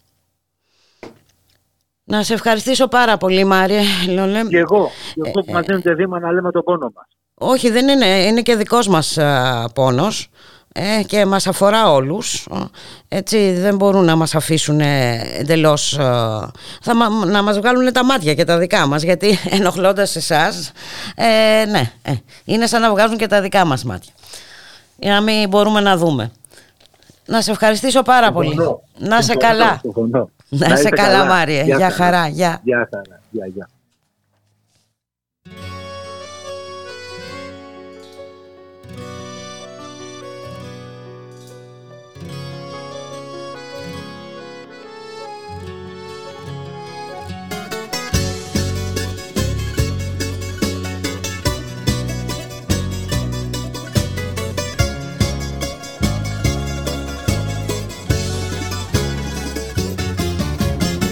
νύχτας η αμαρτωλή και της αυγής η μονή θέλουν βαριζεϊπέκικο και νευρικό τιμόνι σε τόπους τριγυρίζουνε σβησμένους από το χαρτί.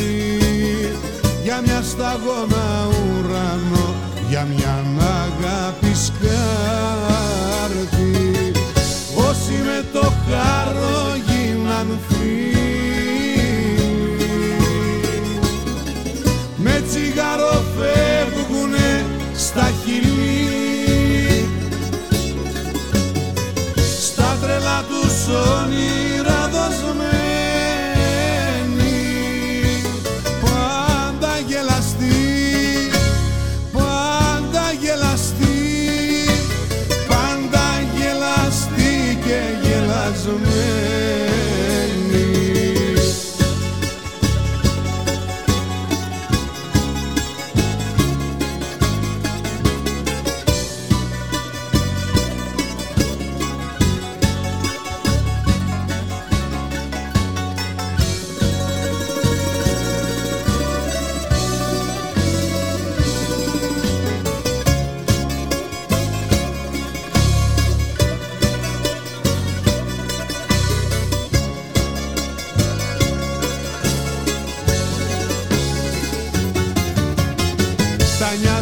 διαδρομή Αθήνα Σαλονίκη.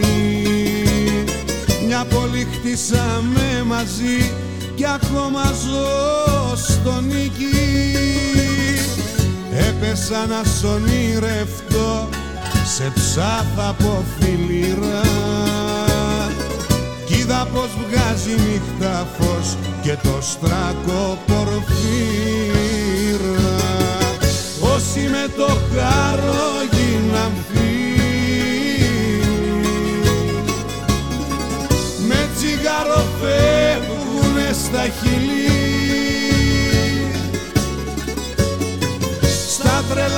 τρελά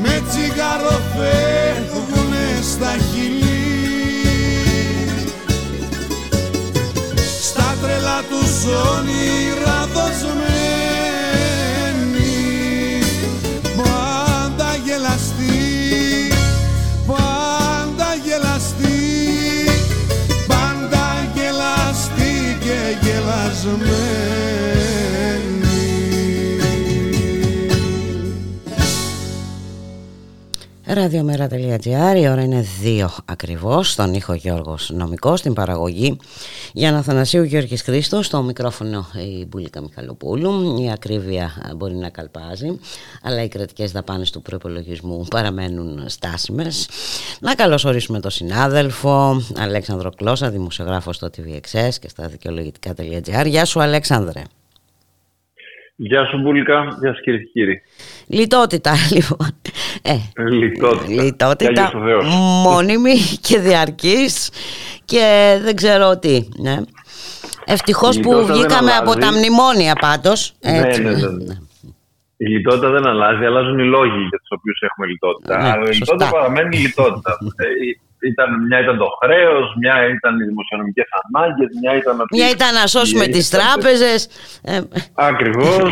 μια ήταν το, η πανδημία, μια η, η ενεργειακή κρίση. Τέλος πάντων, το ζήτημα είναι ότι. Το αποτέλεσμα μάλλον είναι ότι εμείς ζούμε σε μόνιμη λιτότητα από το 2009-2008 και μετά. Και το πρόβλημα είναι ότι δεν προλαβαίνουμε να βγάλουμε και το κεφάλι από το νερό, γιατί μόλις πας να βγάλεις το κεφάλι από το νερό και να πεις ότι. Σου έρχεται και ένας πληθωρισμός. Σου έρχεται και ένας πληθωρισμός. και στο παίρνει. Είναι μια κρίση που, που κανείς δεν την περίμενε και κανείς δεν περίμενε ότι θα, θα γίνει. Αλλά και κανείς ε, δεν παίρνει μέτρα για να μην ε, έχει αυτές τις τόσο σοβαρές επιπτώσεις. Και δεν, αυτό δεν αφορά βέβαια μόνο εμάς. Ακριβώς. Και αυτό αποδεικνύεται και από το, από το τελικό κείμενο του προπολογισμού όπως κατατέθηκε στην, στη Βουλή την ε, Δευτέρα από το Υπουργείο Οικονομικών, από την κυβέρνηση.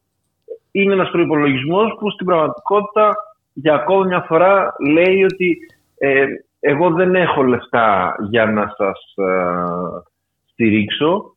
Συνεχίζω σε μια λογική επιδοματικής πολιτικής η οποία όμως ε, είναι εξαιρετικά περιορισμένη και απλά σας δίνω κάτι για να ε, διατηρείτε, να διατηρήσετε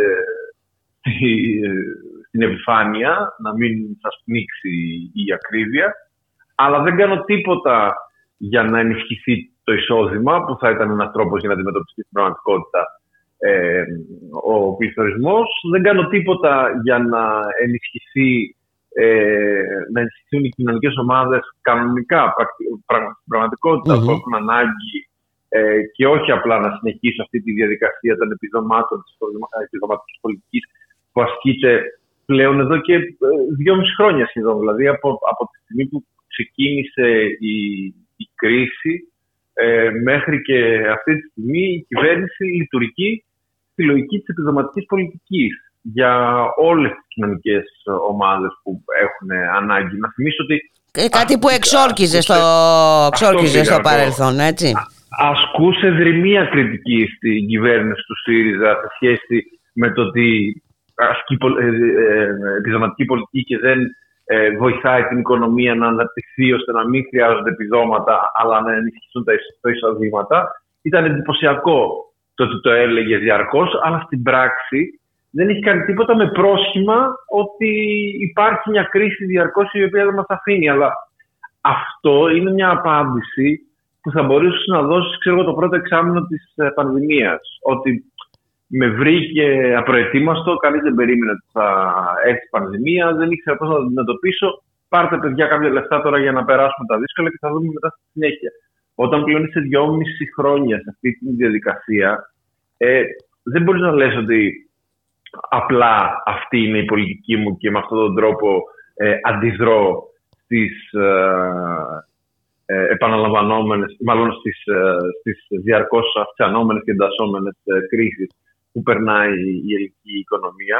Και επίσης δεν μπορεί να είναι απάντηση ότι η Γερμανία έχει 12% πληθωρισμό και να εμείς έχουμε μόνο μόλις 10 πλέον γιατί μειώνει το πληθωρισμός. Δεν μπορείς να απαντάς με ένα κείμενο προπολογισμού που λέει ότι έχω αποθεματικό ενός δισεκατομμυρίου ευρώ σε περίπτωση που γίνει κάτι, χρειαστεί κάτι. να δώσω χρήματα ε, στον κόσμο για να τα απεξέλθει που ένα δισεκατομμύριο ευρώ είναι πραγματικά ε, ελάχιστο πόσο άμα σκεφτεί κανείς ότι θεωρητικά για την αντιμετώπιση της, της κρίσης που προκάλεσε η πανδημία ξοδεύτηκαν 40 δισεκατομμύρια ευρώ για να στηριχθεί θεωρητικά η κοινωνία. Αυτό είναι ένα άλλο ερώτημα που πήγαν αυτά τα λεφτά, αλλά mm-hmm. ξοδεύτηκαν 40 δισεκατομμύρια ευρώ.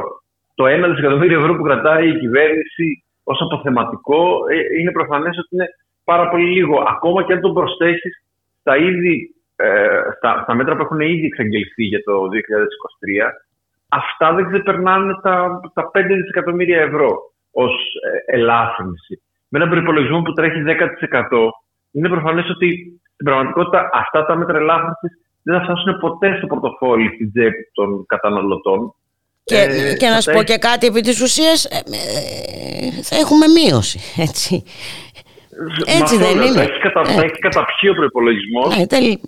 και υπάρχει στην πραγματικότητα μείωση της αγοραστικής δύναμης των καταναλωτών ο προπολογισμό λοιπόν, δεν απαντάει σε κανένα από τα μεγάλα και βασικά ερωτήματα που υπάρχουν αυτή τη στιγμή ε, στη, στην κοινωνία για το πώς θα αντιμετωπιστεί το πρόβλημα της ενεργειακής κρίσης και πώς θα αντιμετωπιστεί το πρόβλημα ε, της, ε, των πληθωριστικών πιέσεων. Προφανώς και δεν απαντάει στο ερώτημα που τίθεται εδώ και πάρα πολύ καιρό στην κυβέρνηση με το αν ε, θεωρεί ότι το να χρηματοδοτεί τα κέρδη, τα υπερκέρδη των εταιριών στην ενέργεια είναι λύση. Ε, προφανώς και απαντάει ότι είναι λύση, αλλά δεν δίνει απάντηση ε, στο ερώτημα των καταναλωτών και εμείς πώς θα τη βγάλουμε.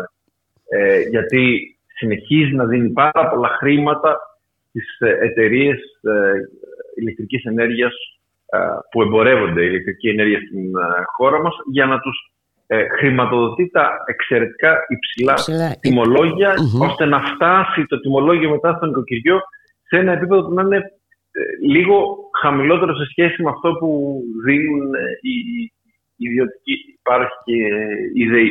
Δεν απαντάει λοιπόν σε κανένα ερώτημα ο προπολογισμός. Ούτε είναι ένας προπολογισμό που δίνει ελπίδες ότι θα είναι επεκτατικό, δηλαδή ότι θα, θα δοθούν ε, χρήματα στην οικονομία για να αναπτυχθεί το επόμενο διάστημα έτσι ώστε να δημιουργηθούν νέες δουλειές, να ισχυροποιηθεί το, το εισόδημα των ε, εργαζόμενων. Ε, πάντα μιλάμε για αυτό το περίφημο τουρισμό που στην πραγματικότητα, αν και είναι η βαριά βιομηχανία μας, δεν κάνουμε τίποτα στην ουσία και γι' αυτό αν και είχε διαφημιστεί πάρα πολύ ότι το 2022 θα είναι η καλύτερη χρονιά του ελληνικού τουρισμού με τα έσοδα που θα πετάνε στον αέρα και θα ξεπεράσουν το 2019 που ήταν και η καλύτερη χρονιά στατιστικά για τον τουρισμό, το 2022 αποδείχθηκε ότι δεν ήταν καλή χρονιά.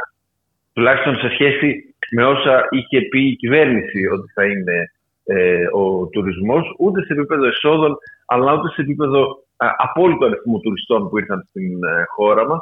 Και τα πράγματα, ε, συγγνώμη που σε διακόπτω Αλέξανδρε, ε, και τα πράγματα είναι λογικό να συνεχιστούν σε χειρότερη τροχιά. Δηλαδή, τη στιγμή που δεν έχουμε προβλήματα μόνο εμείς, έτσι, τα ίδια προβλήματα αντιμετωπίζουν και οι Ευρωπαίοι Ακριβώς. πολίτες, ποιοι θα μπορούν να έρθουν πλέον για τουρισμό; Ακριβώς. Δεν είναι ένα θέμα και αυτό. Είμαστε σε σχέση με τις χώρες που ανταγωνιζόμαστε, γιατί δεν ανταγωνιζόμαστε το, το Βερολίνο, το Παρίσι ή ξέρω εγώ, την ε, Ρώμη. Ανταγωνιζόμαστε mm-hmm. άλλους τουριστικούς προορισμούς που είναι φτηνότεροι από εμάς. Εμείς εξαιτίας και της, ε, του υψηλού πληθωρισμού και της ακρίβειας που υπάρχει στην ε, οικονομία γινόμαστε ακριβή, ακριβώς προορισμός. Δηλαδή το να είσαι η δεύτερη ή η τρίτη χώρα σε ολόκληρη την Ευρώπη που έχει το ακριβότερο, την ακριβότερη βενζίνη στην ε, Λιανική, είναι προφανές ότι προκαλεί πρόβλημα στον, στον τουρισμό σου. Γιατί ο τουρίστας και θα σκεφτεί να έρθει στην Ελλάδα με τόσο μεγάλη με τόσο ακριβή βενζίνη, αλλά και θα σκεφτεί αν θα κάνει road trip, αν δηλαδή θα πάρει το αυτοκίνητο ή θα νοικιάσει το αυτοκίνητο mm-hmm. και θα γυρίσει στην Ελλάδα, γιατί θα του κοστίσει ο Κωσαϊδόνη να πληρώνει 2 ευρώ και 2,20 την ε, βενζίνη ή θα σκεφτεί να αλλάξει πολλούς προορισμούς κατά την επίσκεψή του στη χώρα γιατί είναι πάρα πολύ ακριβά. Ναι, ακόμα και το χρόνο, ε, και το χρόνο παραμονής. Έτσι.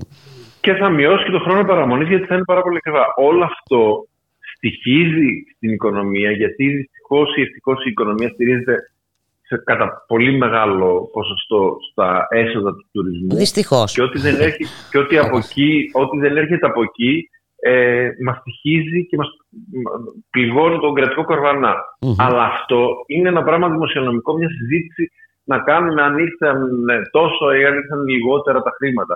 Η άλλη συζήτηση είναι τα χρήματα που ήρθαν, γιατί ήρθαν, τι γινονται Δηλαδή, ε, πού πάνε, αν πάνε σε αυτούς που το έχουν ανάγκη, αν πάνε σε επενδύσεις στην ελληνική οικονομία ώστε να έρθουν περισσότερα χρήματα μετά και υψηλότερη μισθή ή αν κρατιούνται σε μια μπάνκα για να μοιραστούν σε αυτούς που έτσι κι αλλιώς έχουν και απλά θέλουν να κάνουν περισσότερα.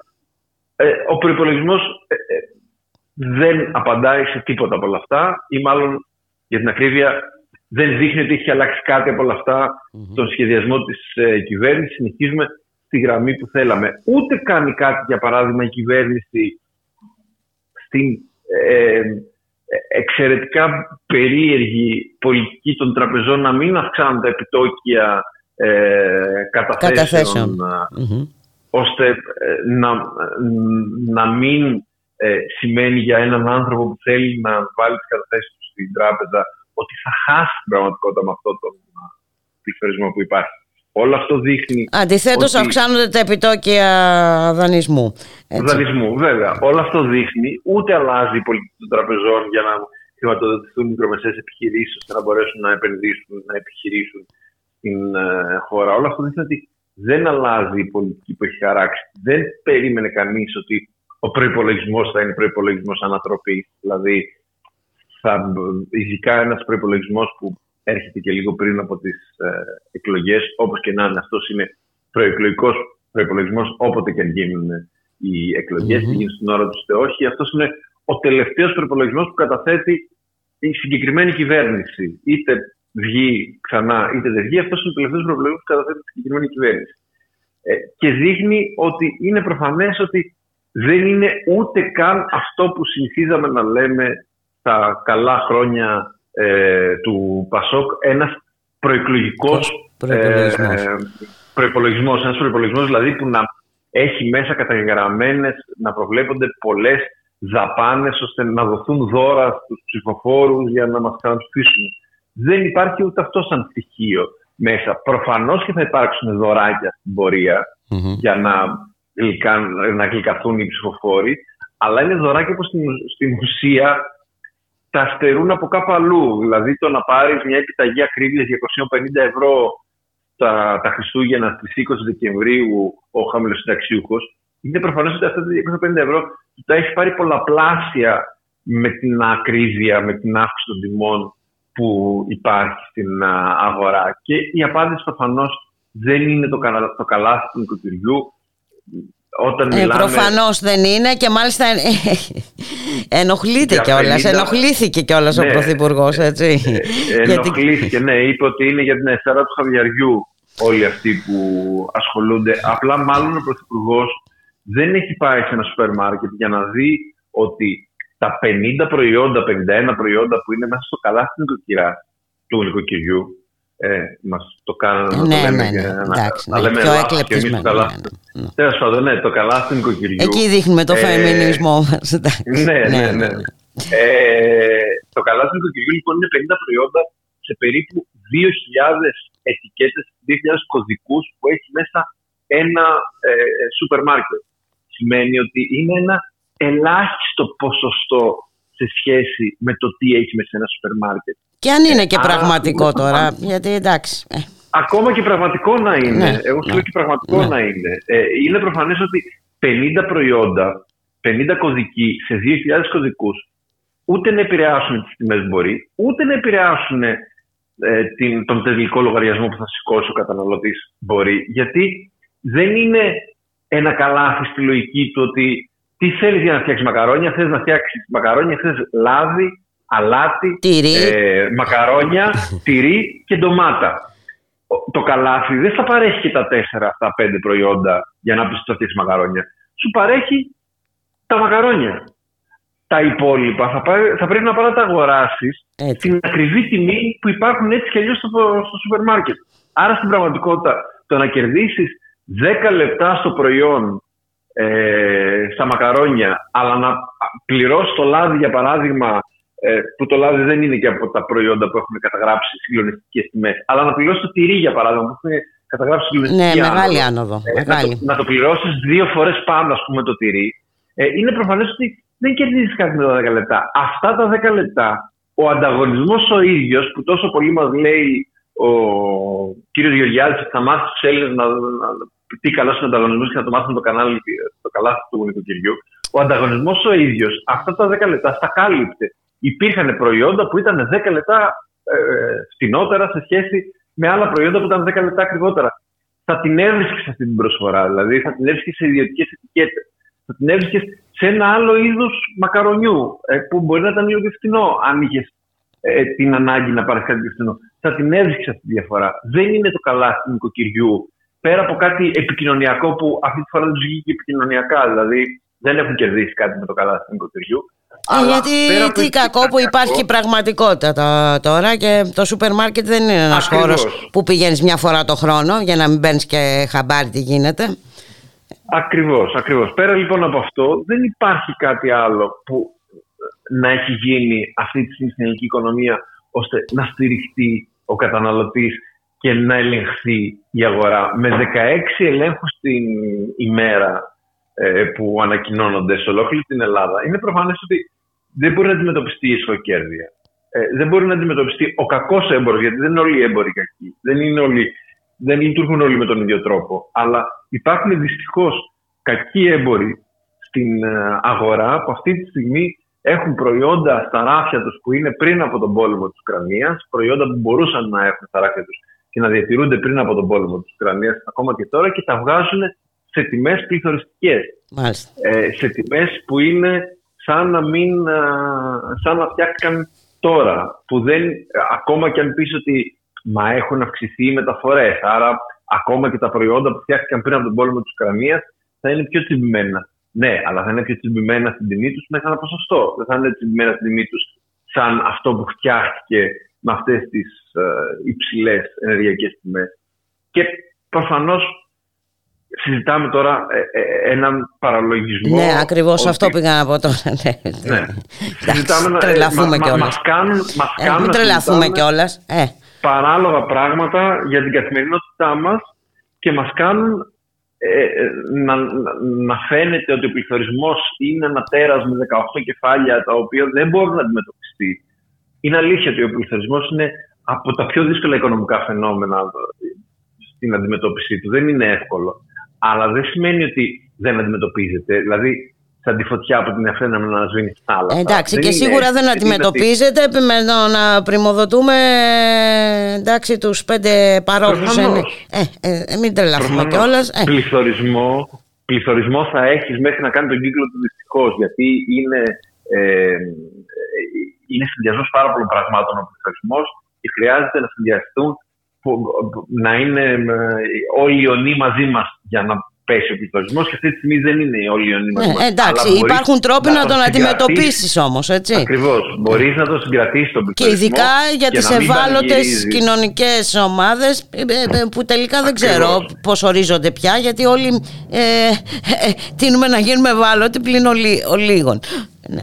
Ακριβώς. Να μην πανηγυρίζεις για το γεγονός ότι ε, ο πληθωρισμό είναι ακριβότερος, στην, είναι υψηλότερος στη Γερμανία, στη Γαλλία, στην Ιταλία και στην ναι. Ελλάδα. Γιατί ναι, να δούμε και τους μισθούς εκεί κιόλας. Ε, γιατί εντάξει. Είναι και η μισθή, είναι και η αγοραστική δύναμη, είναι και ο έλεγχος που γίνεται, είναι και η κοινωνική πολιτική, είναι, και, είναι διάφορα πράγματα. Δεν είναι μόνο ο μισθός σαν μισθό. Δηλαδή παίζει πολύ σημαντικό ρόλο το, ο βασικός μισθός σε μια χώρα να είναι στα 13 όπως είναι στην Ελλάδα και ο βασικός μισθό σε μια χώρα να είναι 1100. Προφανώς είναι πολύ καλύτερα να είναι 1100. Αλλά δεν είναι μόνο Είναι ότι η αγοραστική δύναμη του ανθρώπου με τα 1100 σε χώρες του εξωτερικού είναι πολύ ισχυρότερη σε σχέση με χώρες της Ελλάδας, με, με, με, την Ελλάδα, είτε γιατί υπάρχει καλύτερος έλεγχος στην αγορα είτε γιατί υπάρχει καλύτερη κοινωνική πολιτική, είτε γιατί τα παιδιά δεν χρειάζεται να πηγαίνουν φροντιστήρια ε, και να χαλάμε τα λεφτά μας mm-hmm. στα φροντιστήρια είτε γιατί τα παιδιά πηγαίνουν κολυμβητήριο και δεν χρειάζεται να πληρώνουν τα κολυμβητήρια, είτε γιατί τα παιδιά πηγαίνουν να παίξουν μπάλα και δεν χρειάζεται να πληρώνεις ε, κάπου να παίξεις μπάλα, είτε γιατί τα παιδιά παίζουν πιάνο και δεν χρειάζεται να πληρώνεις κάπου για να παίξεις πιάνο, γιατί το παρέχει το σχολείο, το παρέχει, παρέχει εκπαίδευση ε, ή μια ξένη γλώσσα που την παρέχει εκπαίδευση και το σχολείο σου και δεν χρειάζεται να πληρώνεις φροντιστήρια. Αυτό ε, μειώνει το, το μισθό σου όσο και αν είναι. Δηλαδή, ακόμα και 1100 να ήταν mm-hmm. ο βασικός μισθός σε σχέση με κάποιον που έχει 1100 σε μια χώρα της Ευρώπης, και πάλι θα ήταν χαμηλότερα τα δικά μας 1100 σε σχέση με τα δικά τους 1100. Και το κοινωνικό κράτος στην Ελλάδα είναι ένα φάντασμα που απλά το συζητάμε. Ναι, ναι. Συζητάμε για φτηνή στέγη, ξέρω εγώ, σε, στα νέα ζευγάρια για να ανοίξουν τα νοικοκυριά τους και να κάνουμε και να ράνουμε. Και είναι μια κοροϊδία και μισή. Δηλαδή, με όποιον ειδικό μιλήσει, σου λέει ότι είναι μια κοροϊδία αυτό το πρόγραμμα της φτηνής στέγης. Δεν θα βρουν σπίτια αυτοί οι άνθρωποι με τους όρους που θέτει η κυβέρνηση για να πάρουν τα δάνεια. Δεν θα βρουν τέτοια σπίτια για να αγοράσουν. Οπότε η κυβέρνηση πανηγυρίζει για κάτι που στην πραγματικότητα είναι ανεφάρμοστο. Δεν μπορεί να εφαρμοστεί. Ακριβώς δεν στηρίζει τα νέα ζευγάρια, δεν στηρίζει τους ανθρώπους που θέλουν να χτίσουν τη ζωή τους, δεν στηρίζει τους νέους επαγγελματίες. Ε, δεν στηρίζει τους νέους γενικά, α, Αλέξανδρε, γιατί. Ακριβώς, εντάξει. Ε, χωρίς ε, παιδεία και να αρχίσουμε από το βασικό, παιδεία. Την παιδεία που πάρει. Ακριβώς, ε. ακριβώς. Ακριβώς, ακριβώς. Και δυστυχώς όλο αυτό ούτε, ούτε, ούτε βλέπουμε παρεμβάσεις κοινωνική πολιτική τέτοιες ώστε να, στον προπολογισμό, ώστε να πούμε τουλάχιστον ναι, γίνονται, δίνουν περισσότερα λεφτά στην υγεία, δίνουν περισσότερα λεφτά στην παιδεία, δίνουν περισσότερα λεφτά ξέρω εγώ, στη, ε, σε άλλους τομείς που χρειάζεται κοινωνική στήριξη. Ούτε εκεί βλέπουμε περισσότερα λεφτά, ούτε εκεί βλέπουμε περισσότερη στήριξη, ούτε βλέπουμε κανένα σχεδιασμό. Ιδιωτικοποίηση βλέπουμε και στα νοσοκομεία, ιδιωτικοποίηση βλέπουμε και στην ε, παιδεία, αφού πρώτα θα έχει προηγηθεί η υποβάθμισή τους με, με κάθε τρόπο. Με κάθε τρόπο, βέβαια. το ζούμε, το ζήσαμε και στην πανδημία. Ε, πολύ οξυμένο. Με κάθε επικοινωνιακό τρόπο που θα φορτώσουμε τα πάντα στα, στα σχολεία ή στα, στα πανεπιστήμια ή στους ε, γιατρούς και στα νοσοκομεία, με κάθε τρόπο θα υπάρξει μια υποβάθμιση. Ε, η εικόνα για τον πολύ κόσμο που δεν έχει ένα παιδί στο πανεπιστήμιο είναι ότι μάλλον εκεί μπαίνεις και βγαίνεις να χειροβγάλτη και ε, έμπορος ναρκωτικών. Γιατί αυτή είναι η εικόνα που δημιουργείται τα τελευταία χρόνια για τα πανεπιστήμια, ώστε να αποδεχθούμε ότι δεν πρέπει να υπάρχουν πανεπιστήμια ελεύθερα, πρέπει να υπάρχουν πανεπιστήμια με πανεπιστημιακή αστυνομία. Και καλό θα ήταν να μην υπάρχουν και δημόσια πανεπιστήμια. Ναι, και καλό είναι να τα πληρώνουμε κιόλας, γιατί είναι καλύτερα. Ναι, όταν τα πληρώνεις. Ναι, γιατί ακόμα και να πάμε στην πανεπιστημιακή αστυνομία, βλέπετε ότι τελικά η, οι συνδικαλιστές, οι κομματικές νεολαίες, ο ΤΑΔΕ και ο ΤΑΔΕ δεν αφήνουν να πάμε με την πανεπιστημιακή αστυνομία για να νιώσουν καλύτερα τα παιδιά στη σχολεία. Άρα τι να κάνουμε, ο μόνος τρόπος είναι να γίνουν ιδιωτικά όπου ο ιδιώτης θα μπορεί να ελέγχει. Να θυμίσω βέβαια ότι όταν ο ιδιώτης αποτυγχάνει ικτρά, δεν το συζητάμε. Πάμε παρακάτω. Βέβαια. Ε, δεν, Τον δηλαδή επιχορηγούμε δηλαδή κιόλας για, για να κάνει και κάτι άλλο. Ζούμε αυτό, το, αυτό το, ναι. το, το, υπέροχο φαινόμενο των τριών ημερών με τον Αντένα και το Μουντιάλ. Ε, ένα Μουντιάλ που είναι έτσι και έτσι το Μουντιάλ της ντροπής. Και ε, ζούμε αυτό το, το περίεργο φαινόμενο με τον Αντένα όπου η FIFA μόνο στην Ελλάδα έκανε έναν ειδικό διαγωνισμό για να μπορέσει να το πάρει κάποιος σε ιντερνετική πλατφόρμα. Ήμασταν η μόνη χώρα που έγινε αυτό το πράγμα. Το πήρε λοιπόν ένα κανάλι και αποδείχθηκε ότι ο ιδιώτης, ενώ πήρε και τα λεφτά από τις συνδρομές, δεν είχε κάνει τη δουλειά που έπρεπε για να δουλέψει η πλατφόρμα. Κατά τα άλλα, μπορούμε να κατηγορήσουμε ας πούμε, την ΕΡΤ, έτσι. Αυτό. Όταν δεν θα κάνει καλά τη, θα, τη δουλειά της. Ναι. θα φταίγανε οι δημόσιοι υπάλληλοι. Ναι. Θα τους είχαμε κρεμάσει στην πλατεία συντάγματος. Όπου στην ΕΡΤ θα είχαμε στείλει αποστολές εκεί. Θα είχαν πάει άνθρωποι εκεί για να περιγράψουν το Μουντιάλ. Όχι από τα στούντιο που γίνεται εδώ πέρα, γιατί δεν θέλουμε να χαλάσουμε και πάρα πολλά λεφτά Εννοώ ότι ε, αποδεικνύεται στην πράξη ότι η ιδιωτική πρωτοβουλία δεν είναι πάντα η λύση. Δεν λέω ότι είναι ε, πάντα η ιδιωτική πρωτοβουλία λάθος, αλλά δεν είναι πάντα η λύση η ιδιωτική πρωτοβουλία. Αλλά παρόλα αυτά. Και τις ε, περισσότερες φορές, ε, καλός ή κακός, Αλέξανδρος, το έχουμε δει ότι δεν είναι η λύση. Τις περισσότερες φορές. Ακριβώς. Ακριβώς, αλλά α, ακόμα, όπου τέλος πάντων αποδεικνύεται ότι είναι λάθος και ότι δεν έχει γίνει σωστά η δουλειά, Δεν το συζητάμε καν. Πηγαίνουμε παρακάτω. Θα βρεθεί τώρα κάτι αύριο, άλλο μεθαύριο στην ΕΡΤ και θα βρίζουμε όλοι μαζί στην ΕΡΤ έτσι, γιατί ναι. δεν τα έκανε καλά. Πούμε, και επειδή ναι, μιλάμε γιατί... για ιδιωτική πρωτοβουλία και επειδή μιλάς, πούμε να κλείσουμε με αυτό, έτσι, ένα ε, για τη ΔΕΗ, έτσι, της οποίας ο, ναι. στο 9 Ιανουαρίου-Σεπτεμβρίου ε, ο, ο τζίρος ε, είναι πολλαπλασιασμένος επί σχεδόν 2,5 φορές. Ε; Όπως και σε όλες τις ενεργειακές εταιρείες. Όποια, όποια εταιρεία ασχολείται με την ενέργεια, αυτό κάνει. Είναι μια εταιρεία που πραγματικά θα μπορούσε και να ασκεί κοινωνική πολιτική Ακριβώς. και να είναι κερδοφόρα. Και αυτή τη στιγμή ούτε κοινωνική πολιτική ασκεί, ούτε τουλάχιστον αυτά τα χρήματα που κερδίζει η ΔΕΗ επιστρέφουν με κάποιο τρόπο πίσω στον κρατικό κορβανά. Πηγαίνουν σε τσέπε ιδιωτών στην πραγματικότητα. Δηλαδή, ε, χάσαμε και αυτό το, το, το, το, ισχυρό όπλο που είχαμε να ασκούμε κοινωνική πολιτική με τη ΔΕΗ. Το ζήτημα δεν είναι να, μόνο να ε, δεν λες ότι τουλάχιστον έχουμε αποφύγει προς το παρόν ε, το νερό. Έχεις σωθεί ναι, η υπόθεση του νερού. Προς το παρόν. Προς το παρόν. Γιατί... Προς το παρόν. Λοιπόν, όλα παρόν, αυτά τα βλέπουμε. Βήμα, βήματα ξυλώνουμε. Ναι, ναι, ας τα βλέπουμε όλα αυτά και νομίζω ότι ο Ακριβώς. κόσμος πλέον αρχίζει και καταλαβαίνει. Ε, φαίνεται αυτό. Το ελπίζουμε. Ε, το ελπίζουμε. να είσαι καλά. Σε ευχαριστώ πάρα πολύ, Εγώ Αλέξανδρε. Ευχαριστώ. να είσαι πολύ. καλά. Καλό μεσημέρι. Γεια χαρά. Γεια. Γεια χαρά. Γεια, γεια, γεια.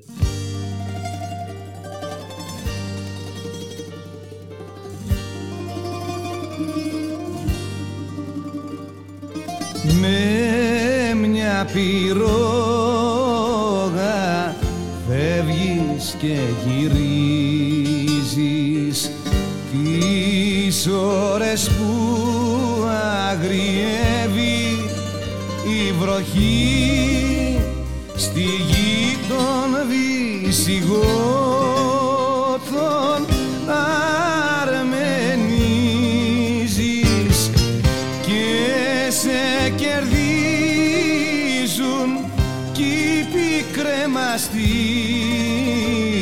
μα τα φτερά σου σιγοπριονίζεις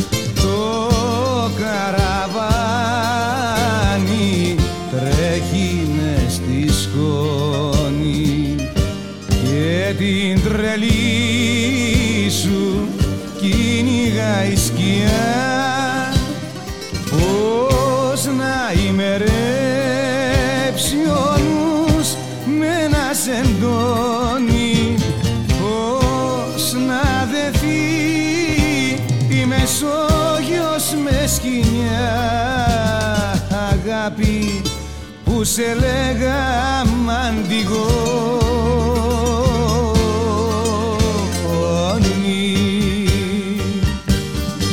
για νυχτωδία το φως σου έχει πάρει.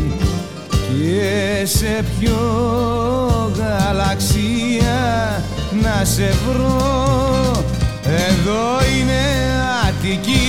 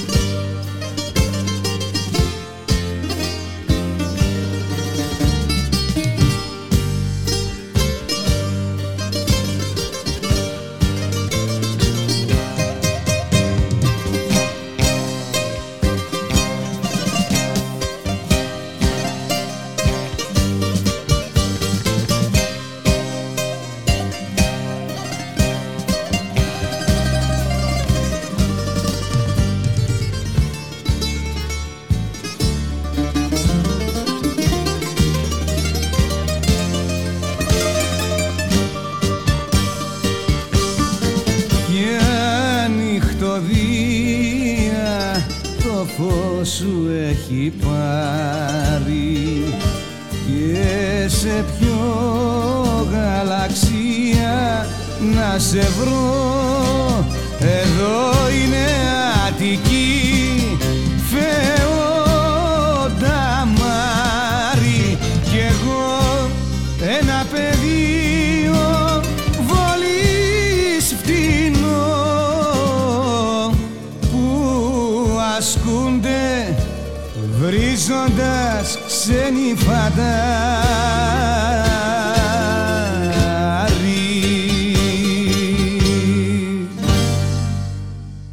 Ραδιομέρα.gr, 2 και 31 από τα λεπτά η ώρα, στον ήχο Γιώργος Νομικός, ε, στην παραγωγή για Αθανασίου Γιώργης Χρήστου, στο μικρόφωνο η Μπουλίκα Μιχαλοπούλου και στην Ευρώπη των Λαών η πρόταση της Κομισιόν σχετικά με το αέριο είναι να επιβληθεί πλαφόν όταν ε, η τιμή σπάσει το όριο των 275 ευρώ για δύο συνεχόμενες εβδομάδες, όταν σήμερα κυμαίνεται στα 118 ευρώ.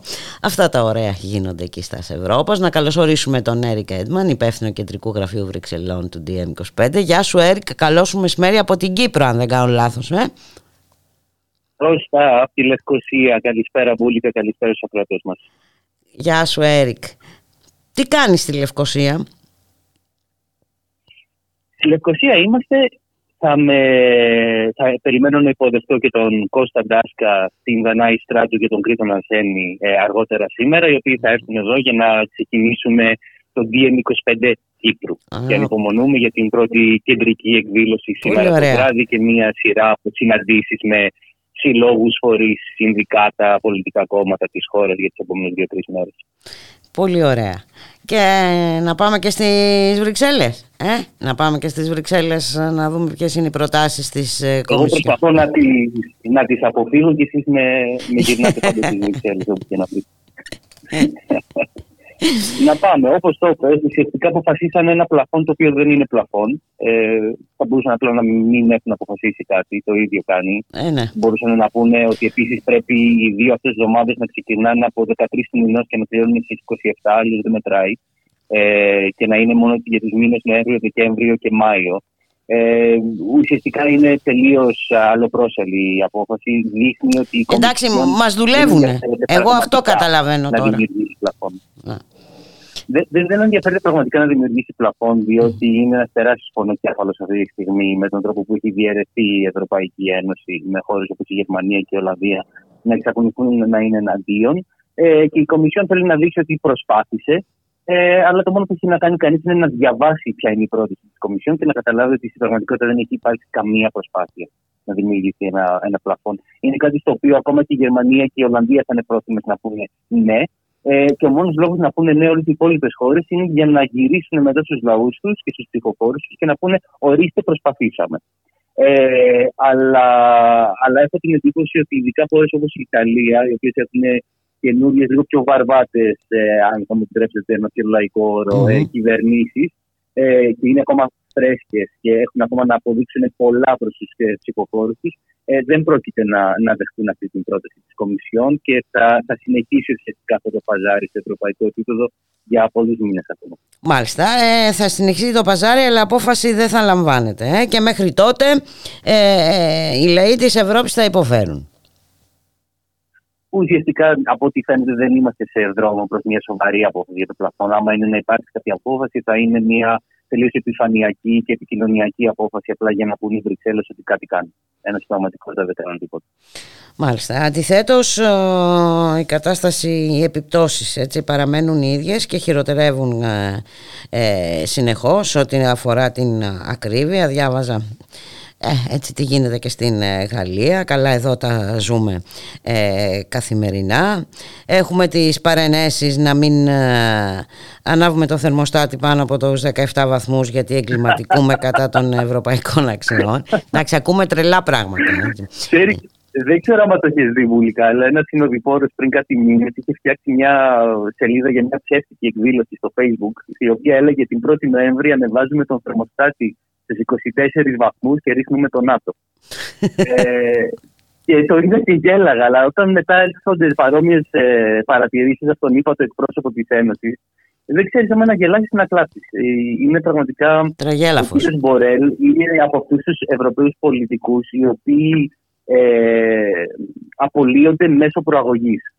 Η Ισπανία ήθελε απλά να τον, να τον απαλλαχθεί. Όπως και η Γερμανία με την κυρία Βόντερ Λάιν, η οποία ήταν από τις χειρότερες υπουργούς αμήνης που έχει δει η Γερμανία από την εποχή του ψυχρού πολέμου και μετά.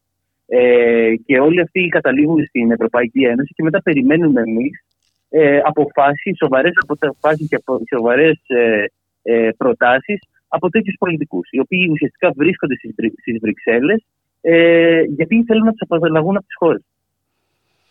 Μάλιστα. Ε, και από αυτούς όλους τώρα εμείς περιμένουμε υποτίθεται κάτι θετικό. Ε, ναι, τι να και πω. κάνουμε μετά την τηλεφωνήματα εγώ και εσείς και συζητάμε για το τι κάνουν οι Βρυξέλλες. Εντάξει. Ε, ναι, έλαντε. έλαντε. Οι Βρυξέλλες και η ναι. συναυτό, ας πούμε.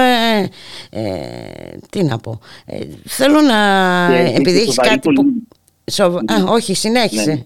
Πες, πες αυτό που θέλεις. Όχι, ήθελα, ήθελα απλά να κάνω την παρατήρηση ότι και σοβαρούς πολιτικούς να έφερνε κανεί στην Ευρωπαϊκή Ένωση. Είναι τόσο σαφρό το σύστημα ναι. που απλά θα απαραίτητουσαν μέσα σε ένα-δύο μήνες. Δεν, δεν μπορεί να υπάρξει μια λύση μέσα από αυτήν την Ευρωπαϊκή Ένωση. Με μια, ε, ένα πολιτικό σύστημα ε, το οποίο διασφαλίζει ότι δεν θα υπάρξει καμία σοβαρή ε, πολιτική αλλαγή. Ε, και το, το βλέπουμε ξανά και ξανά, είτε είναι με την οικονομική κρίση το 8, είτε είναι με το ε, μεταναστευτικό, είτε είναι, είτε με την πανδημία, είτε είναι τώρα με, την ενεργειακή κρίση. Ακριβώς. Πάντα βλέπουμε τους ισχυρούς και τους πλούσιους να κερδίζουν και τους λαούς της Ευρώπης να υποφέρουν. Είναι ακριβώς το ίδιο πρόγραμμα όπως. Το ίδιο πρόγραμμα, στο ε, οποίο όμως πρέπει να είμαστε οπωσδήποτε, γιατί δεν ξέρω, ε, θα καταστραφούμε. Εάν. Ε, βγούμε από αυτό. Είναι εντάξει. Τι να πω.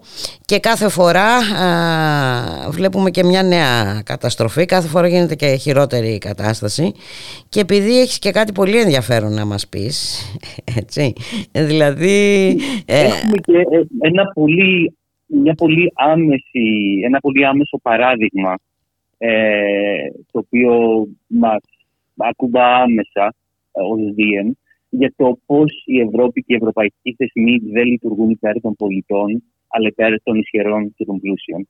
Ε, έχει να κάνει με την Ευρωπαϊκή Κεντρική Τράπεζα.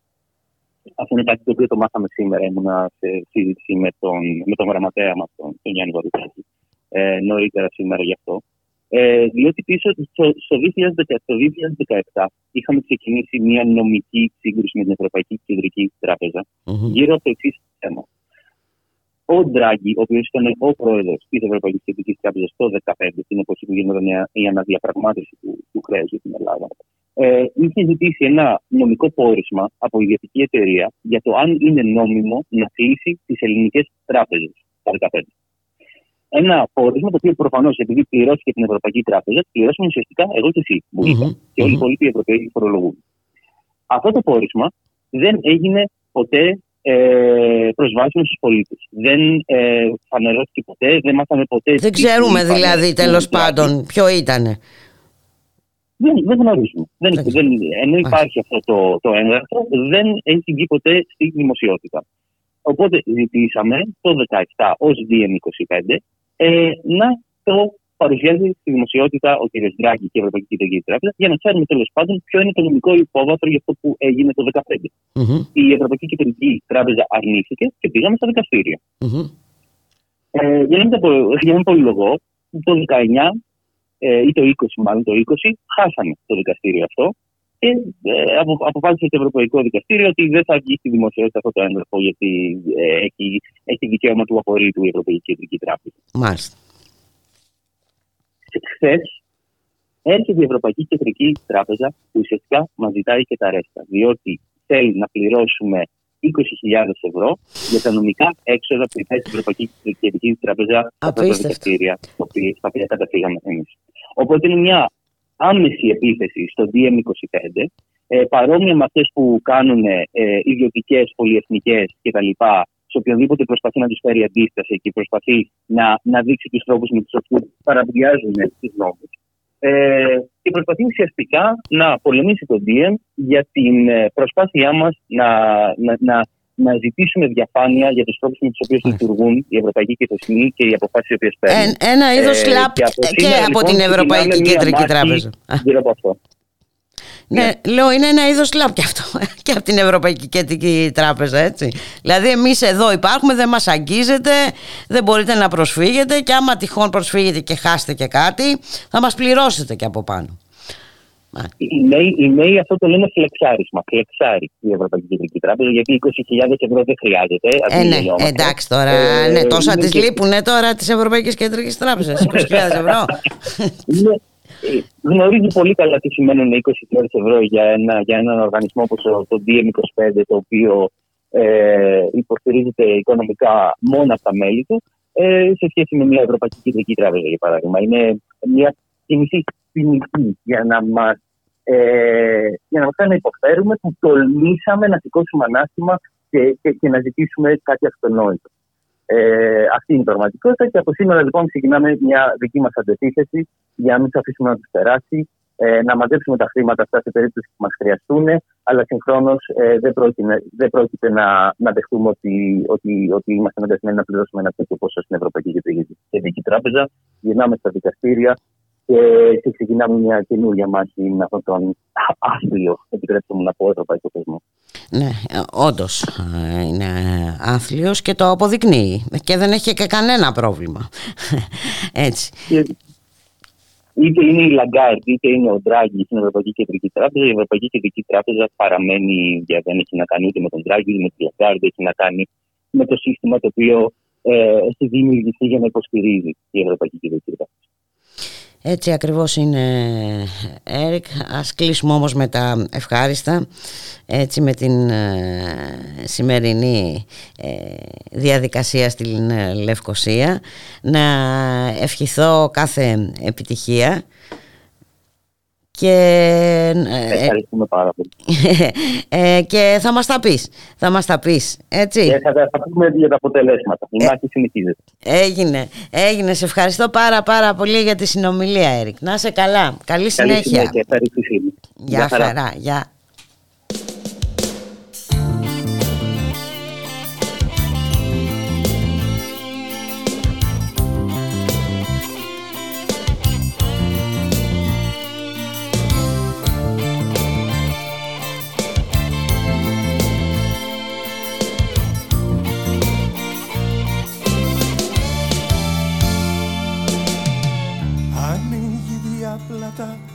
Πόρτα μου όταν έρχεσαι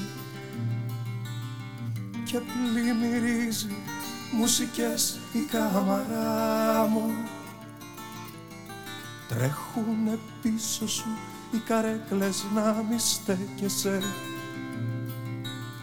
κι απ' το παράθυρο το σκάει ερημιά μου. Τρελό κοκτέιλ σου σερβίρει το ποτήρι μου. Τα κρύα χείλη του χειρεύουν τα δικά σου. Τσιγάρος σκέτο σου προσφέρει το πακέτο μου. Κι όλα τα σπίρτα μου ανάβουν στο αγγίγμα σου.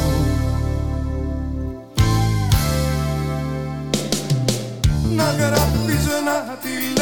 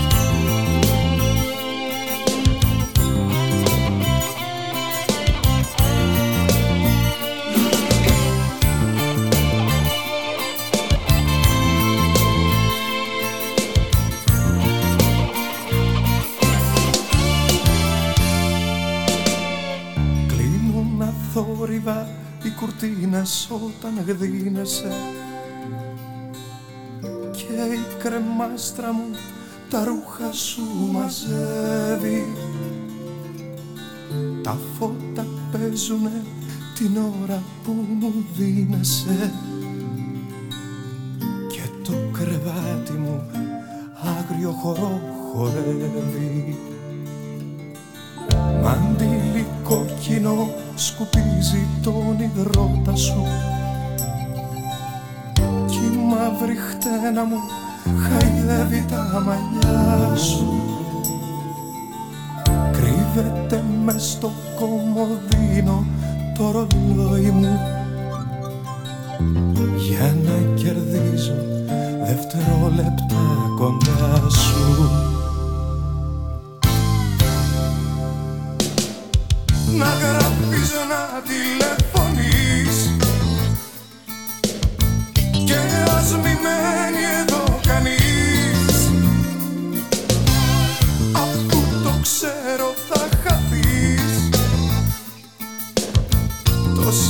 αγάπη δεν μπορείς. Να γράφεις να τηλεφωνείς. Και ας μη μένει εδώ κανείς.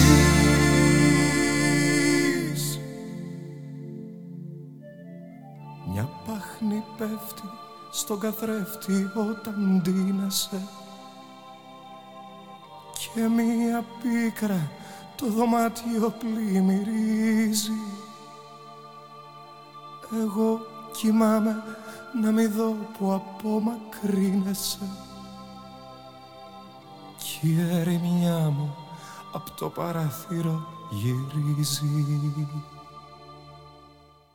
Ραδιομέρα.gr 2 και 47 πρώτα λεπτά στον ήχο Γιώργος Νομικός, στην παραγωγή Γιάννα Θανασίου Γιώργης Χρήστου, στο μικρόφωνο η Μπουλίκα Μιχαλοπούλου και πάμε ε, στην ε, Κρήτη να δούμε τι απέγιναν αυτοί οι 450 ε, πρόσφυγες, ε, κυρίως Σύριοι που διασώθηκαν στο Λιβικό και μεταφέρθηκαν στα Χανιά σε ανοιχτό φέρι και υποβροχή. Να καλωσορίσουμε τον συνάδελφο Μάριο Διονέλη. Γεια σου Μάρια, καλώς μεσημέρι.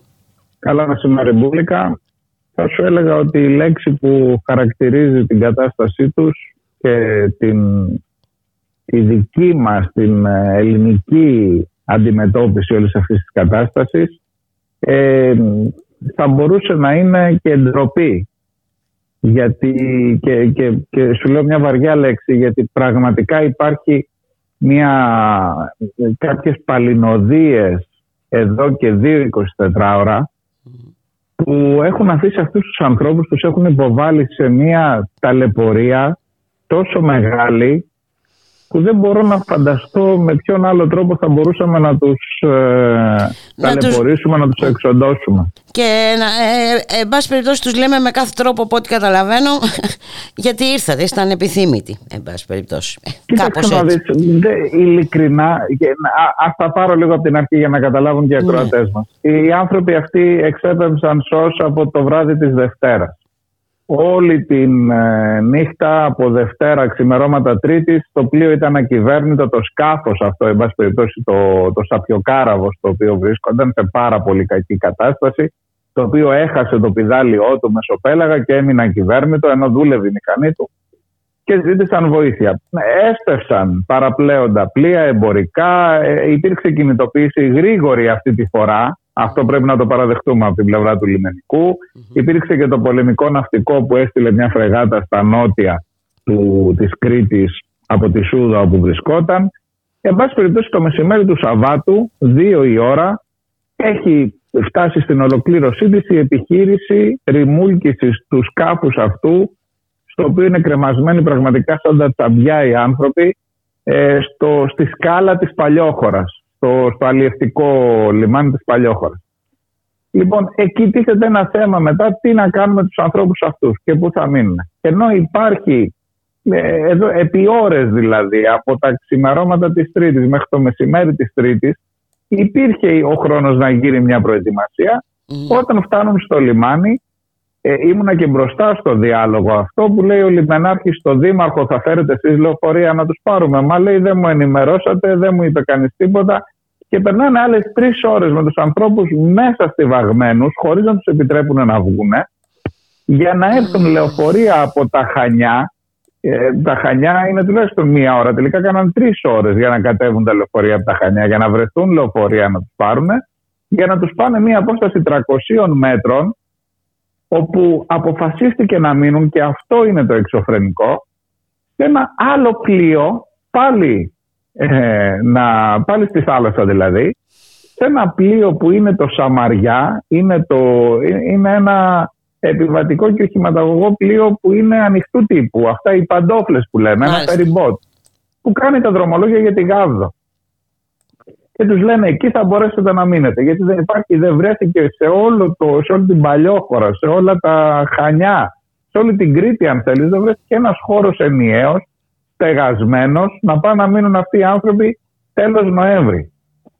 Και όσο γινόταν η επιχείρηση για να δέσει το πλοίο, ο καιρός ήταν καλός. Έλα που από το απόγευμα και μετά άρχισε να βρέχει καταρακτοδό. Ε, συμβαίνει αυτό το Νοέμβρη, ναι. Ναι, συμβαίνει το Νοέμβρη. Και, και τελικά καταλήγουν να περάσουν μια τρομερή νύχτα οι άνθρωποι αυτοί στο κατάστρωμα. Όσοι πρόλαβαν και πήγαν δηλαδή στο άλλο, γιατί οι περισσότεροι αρνήθηκαν να φύγουν από το Σαπιοκάραβο, όταν είδαν ακριβώς τι γίνεται και τι Είπαν εμείς θα μείνουμε εδώ, φέρτε μας ένα καινούργιο πιδάλιο να σηκωθούμε να φύγουμε να πάμε στην Ιταλία από όπου ήταν το ταξίδι μας. Αυτό το αίτημα προφανώς δεν μπορεί να ικανοποιήσει. Δεν ξέρω αν υπήρχε κανείς που να σκέφτηκε να συζητήσει κάτι τέτοιο, αλλά προφανώς δεν θα ικανοποιήσει αυτό το αίτημα.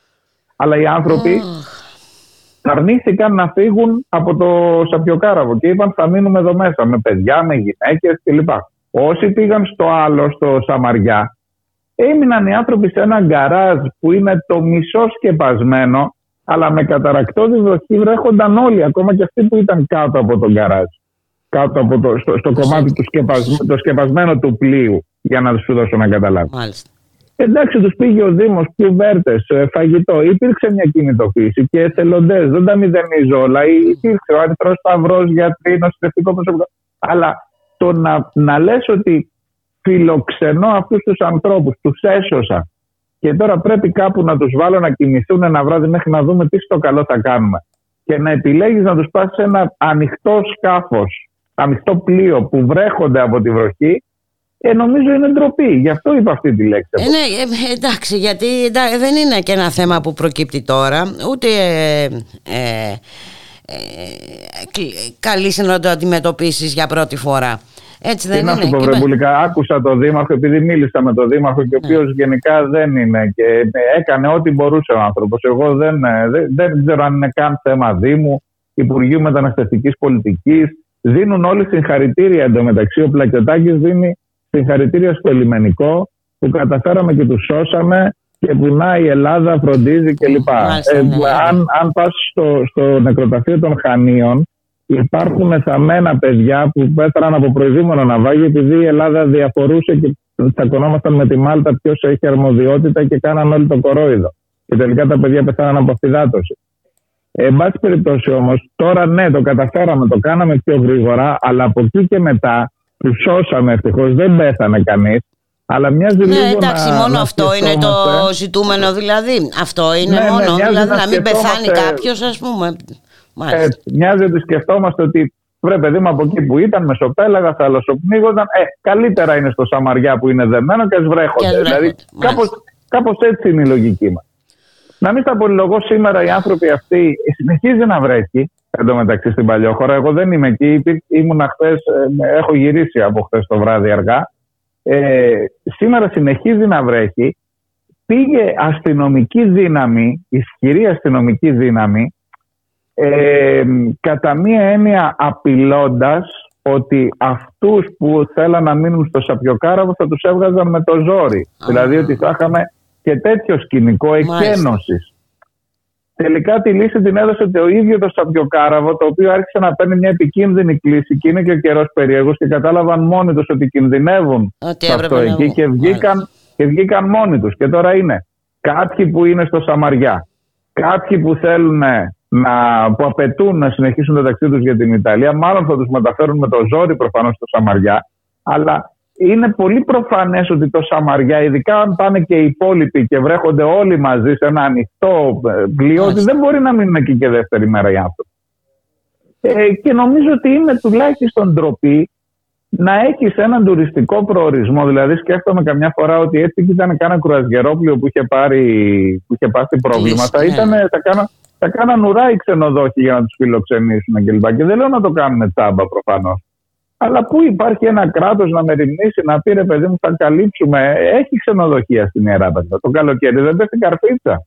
Έχει πάρα πολύ τουρισμό στην, στην Ιεράπετρα, λέω, συγγνώμη. Στην Παλιόχώρα. ναι.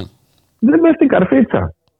Και εν πάση περιπτώσει, ακόμα και αν δεν έχει στην Παλιόχώρα, στα Χανιά δεν έχει ένα κλειστό γυμναστήριο. Κάποτε χρησιμοποιούσαν κάποιες κατασκηνώσεις στον Καλαθά, είναι στο, στο, στο βόρειο, στα βόρεια παράλια του, των Χανίων. Ακόμα και εκεί ενδεχομένως να μπορούσαν να πάνε κάποιοι άνθρωποι. Φαίνεται να θέλουμε να βγάλουμε γρήγορα αυτό το πρόβλημα από πάνω, από πάνω. Αυτό είναι. Αυτό είναι. Και να φύγουν άρον-άρον και όπως όπως. Αλλά δεν μπορεί οι άνθρωποι να είναι έτσι. Δηλαδή, τι, να σου πω, πόσες φορές να πω τη λέξη ντροπή. Εγώ ειλικρινά θεωρώ ότι μας προσβάλλει όλους αυτό. Σαν εικόνα αυτό που βλέπω. Δυστυχώς μας προσβάλλει και να ήταν και το μόνο. Μάλιστα. Οπότε Α, έτσι έχει κατάσταση. Όπως ήταν και χθες. Δεν, έχω, μία από τα δεν έχω να σου δώσω ρεπορτάζ. Η ώρα είναι κοντεύει τρεις η ώρα από ό,τι βλέπω. Δεν ξέρω, θα, θα ανοιχτώσει κάποια στιγμή μετά τις 5-5.30 νυχτώνει. Πού θα πάνε αυτοί οι άνθρωποι ακόμα δεν ξέρω να σου πω. Ούτε και ξέρει να μου πει και κανείς εμένα κάνοντας το ρεπορτάζ. Κανένας. Περιμένουν όλοι. Έχει στείλει, έχει στείλει επιστολή ο κ. Μηταράκης στην Ευρωπαϊκή Ένωση να υπάρξει συνδρομή ώστε να πάρουν κάποιους ανθρώπους από αυτούς για να τους ε, να μοιραστούν και να μην είναι όλοι στην ευθύνη της Ελλάδας. Αλλά η Ευρωπαϊκή Ένωση μέχρι να πάρει τέτοιες αποφάσεις. Καταλαβαίνω ότι Καλά, ναι. ο χρόνος δεν μετράει με τον ίδιο. Ε, τώρα μην τρελαθούμε. Μην, μην, πάμε και σε άλλη συζήτηση τώρα. Εδώ δεν έχει πάρει τόσους μήνες αποφάσεις σε ό,τι αφορά το, ε, το βασικό ε, πρόβλημα της Ευρώπης που είναι ναι, την ενεργειακή κρίση τώρα. Ένα πλαφόν στα κάψιμα και το συζητάμε ένα χρόνο τώρα. Εντάξει, λέμε τώρα. Εντάξει. Μάρι, ευχαριστώ πολύ. Τι να πω. Άμεση, είναι επίγον, είναι άμεση ανάγκη να βρεθεί λύση για αυτούς τους ανθρώπους και, είναι, και το βάζω το ζήτημα και για την περιφέρεια Κρήτης και για mm-hmm. τους Δήμους δεν μπορεί να μην έχει διατεθεί ένας χώρος έστω ένα κλειστό σε ένα νησί, κάπου για να πάνε σε ένα ολόκληρο νησί που είναι βαρκίδα του τουρισμού υποτίθεται ναι, και ναι, έχουμε ναι. πάρα πολύ μεγάλες δυνατότητες κλπ να μην μπορούμε να βάλουμε για δύο, τρεις, πέντε νύχτες αυτούς τους ανθρώπους να κοιμηθούν. Δηλαδή, έλεος. Οι οποίοι κινδυνεύουν αφού δεν πεθάνανε τέλος πάντων σε ναυάγιο, έτσι, να πάθουν πνευμονία. Να σε ναι. ευχαριστήσω πάρα πολύ, Μάριε. Να σε καλά. Γεια σου, γεια χαρά. Και εδώ ήρθε η ώρα να σας αποχαιρετήσουμε, να σας ευχηθούμε να είστε όλες και όλοι καλά. Καλώς εχόντων των πραγμάτων. Θα τα ξαναπούμε αύριο στη μία. Γεια χαρά.